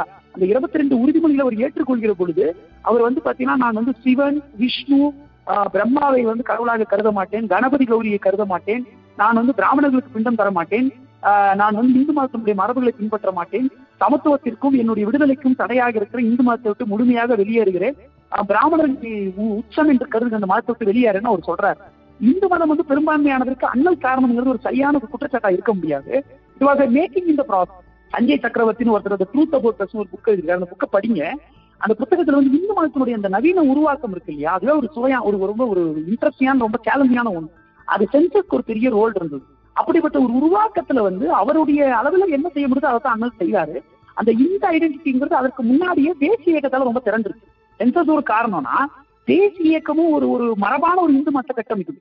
அப்படி ஒரு இந்து மதத்துல தேசிய இயக்கம் கட்டமைக்கிற பொழுது அதனுடைய அதுல இருந்து எப்படி உரிமை வாங்கி தரலாங்கிற சவால் தான் அண்ணலுக்கு இருந்தது. சோ எல்லாத்தையும் நம்ம சேர்த்து தான் பார்க்கணும். அதனால அவர் அந்த அங்க இந்து மதம் டிஃபைன் பண்ணது இந்துங்கிற டெஃபனிஷன் வந்து பெண்கள் பெரும்பான்மையான பெண்களுக்கு எப்படியாவது உரிமை தந்தணுங்கிற ஒரு வேகத்தின் பார்ப்பட்ட ஒரு செயல்பாடு தானே தவிர்த்து இந்துக்கள் என்பது இஸ்லாமிய கிறிஸ்துவர்கள் அல்லாத மற்ற எல்லாரும் அப்படி என்கிற ஒரு ஒரு ஒரு ஒரு ஒரு பெரும்பான்மைவாத பார்வை அது கிடையாது. அப்படின்றத நம்ம கவனப்படுத்தணும். நன்றி. ரொம்ப நன்றி. ரொம்ப நன்றி சரவணன். தோழர்கள் எல்லா கேள்விகளுக்கும் நீங்க ரொம்ப நன்றி. பொறுமையா விளக்கமா பதில் சொன்னீங்க. ரொம்ப ஒரு ஒன்றரை மணி நேரம் வந்து ரொம்ப சீக்கிரமா முடிஞ்ச மாதிரி இருக்கு. அவ்வளவு கருத்து மழை பொழிஞ்சிருக்கு. இதெல்லாம் நாங்க திருப்பி இந்த ரெக்கார்டிங்கை கேட்டு இதுல நிறைய தெரிஞ்சுக்க வேண்டிய விஷயங்கள் புதுசு நிறைய இருக்கு. ரொம்ப ரொம்ப நன்றி. உங்களோட நேரத்தை ஒதுக்கி எங்க கூட உரையாடினதுக்கு ரொம்ப ரொம்ப நன்றி. நீங்க ஏதாவது சொல்லணும்னு விருப்பப்படுறீங்க ஆமா எனக்கு எனக்கு வந்து ஒரு நான் வந்து இந்த உரைக்காக கிட்டத்தட்ட ஒரு இருபது நாளா தயாராகிட்டு இருந்தேன். என்னால நிறைய விஷயம் சொல்ல முடியாம போச்சுங்கிறது தான் சரி. இந்த ஒட்டுமொத்த இதுல எடுத்து அந்த நிறைய பிடிஎஃப்லாம் நிறைய ஸ்காலர்ஸோட பிடிஎஃப்லாம் இதுக்காக எடுத்தேன். அதுல ஒரு பேரை மிஸ் பண்ணிட்டேன் அதை மட்டும் சொல்லணும். ஸ்காட் ஸ்ட்ரௌடுன்னு ஒரு அறிஞர். அந்த அறிஞர் வந்து அண்ணலையும் ஜான் டூயையும் ஒப்பிட்டு நிறைய கட்டுரை எழுதியிருக்காரு. அதை படிச்சு தான் நான் ஜான் டூயி அவரையும் சேர்த்து நான் சொன்னேன். அவர் பேரை விடுபட்டதுக்காக மன்னிக்கணும். ஏன்னா அவருடைய கருத்துக்களை நம்ம திருந்த மாதிரி ஆகக்கூடாது இல்லையா? அவருடைய கருத்துக்கு ஒரு கிரெடிட் கொடுத்துட்றேன் அப்புறம் அம்பேத்கரும் சாதி ஒழிப்புன்னு சொல்லிட்டு ஒரு புத்தகம் என்னுடைய மொழியாக்கத்துல பேராசிரியர் கிறிஸ்டோப் ஜெஃபர்லாவோட ஒரு புத்தகம் தமிழ்ல வந்திருக்கு. அந்த புத்தகத்தையும் தயவு செய்து படிங்க. அதே மாதிரி அம்பேத்கரின் அருகிருந்துன்னு சொல்லிட்டு பிரேமாரதி அவர்கள் வந்து அண்ணலுடைய அந்த ஒரு ஒரு பர்சனல் பக்கத்தை கவனப்படுத்துற ஒரு புத்தகத்தை வந்து எழுதியிருக்காங்க. அதே மாதிரி இந்துத்துவ அம்பேத்கர் பத்தி கேட்டிருந்தாங்க. அந்த அவர் கம்யூனிஸ்டுக்கும் எதிரி அப்படின்னு சொல்லிட்டு ஒரு குரூப் சொல்லிக்கிட்டு இருக்காங்க இப்ப. அது எல்லாத்துக்கும் பதில் சொல்ற மாதிரி அண்ணல் அம்பேத்கர் அவதூறுகளும் உண்மைகளும் சொல்லிட்டு மதிவண்ணன் தோழருடைய ஒரு நூல் வந்திருக்கிறது. அந்த நூலையும் நீங்க படிக்கலாம். இதையெல்லாம் படிப்பது உங்களுக்கு ஒரு ஓரளவுக்கு எழுத்துக்கு தரும். எல்லாத்த விட அம்பேத்கருடைய அந்த பல்வேறு எழுத்துக்கள் வந்து ஆன்லைன்ல கிடைக்குது பதினேழு வால்யூமா. அதையும் படிக்கலாம். தொடர்ந்து உரையாடுவோம். அம்பேத்கர் பெரியார் படிப்பு வட்டம் வந்து தொடர்ந்து பல்வேறு விஷயங்களை செஞ்சுக்கிட்டு இருக்காங்க. எனக்கு எழுததான் முடியல என்னால. ஓரளவுக்கு என்னால இன்னைக்கு உரையாட முடிஞ்சது. இவ்வளவு பேர் வந்து கேட்டதும் இவ்வளவு நிறைய கேள்விகள் நான் ஓரளவுக்கு சாட்டிஸ்ஃபைங்க எனக்கு சில கேள்விகள்லாம் நானும் திங்கிங் தான். எனக்கு அந்த கேள்வி ஆன்டிசிபேட் பண்ணிட்டு வரல. ஏன்னா ஆனா பெரியாரையும் அண்ணன் அண்ணன் பெரிய அண்ணன் அம்பேத்கரையும் தந்தை பெரியாரையும் சேர்த்து கேட்பீங்கன்னு தெரியும். ஆனா இவ்வளவு ஆழமா கேட்பீங்கன்னு எனக்கு தெரியாது. ஒரு மறக்க முடியாத நாளாக இருந்தது. அண்ணன் சுதாகருக்கும் கனிமொழி அக்காவுக்கும் நியாஸ் அண்ணனுக்கும் இன்னும் பிற தோழர்களுக்கும் என் மனமார்ந்த நன்றிகள். நன்றி. ரொம்ப ரொம்ப நன்றி சரவணன். இணைப்புல இணைஞ்ச அனைவருக்கும் நன்றி. ரேடியோல கேட்ட அனைவருக்கும் நன்றி. மீண்டும் இனிய இனிய நிகழ்ச்சியில் மறுபடியும் சந்திக்கலாம். நன்றி வணக்கம். நன்றி நன்றி நன்றி.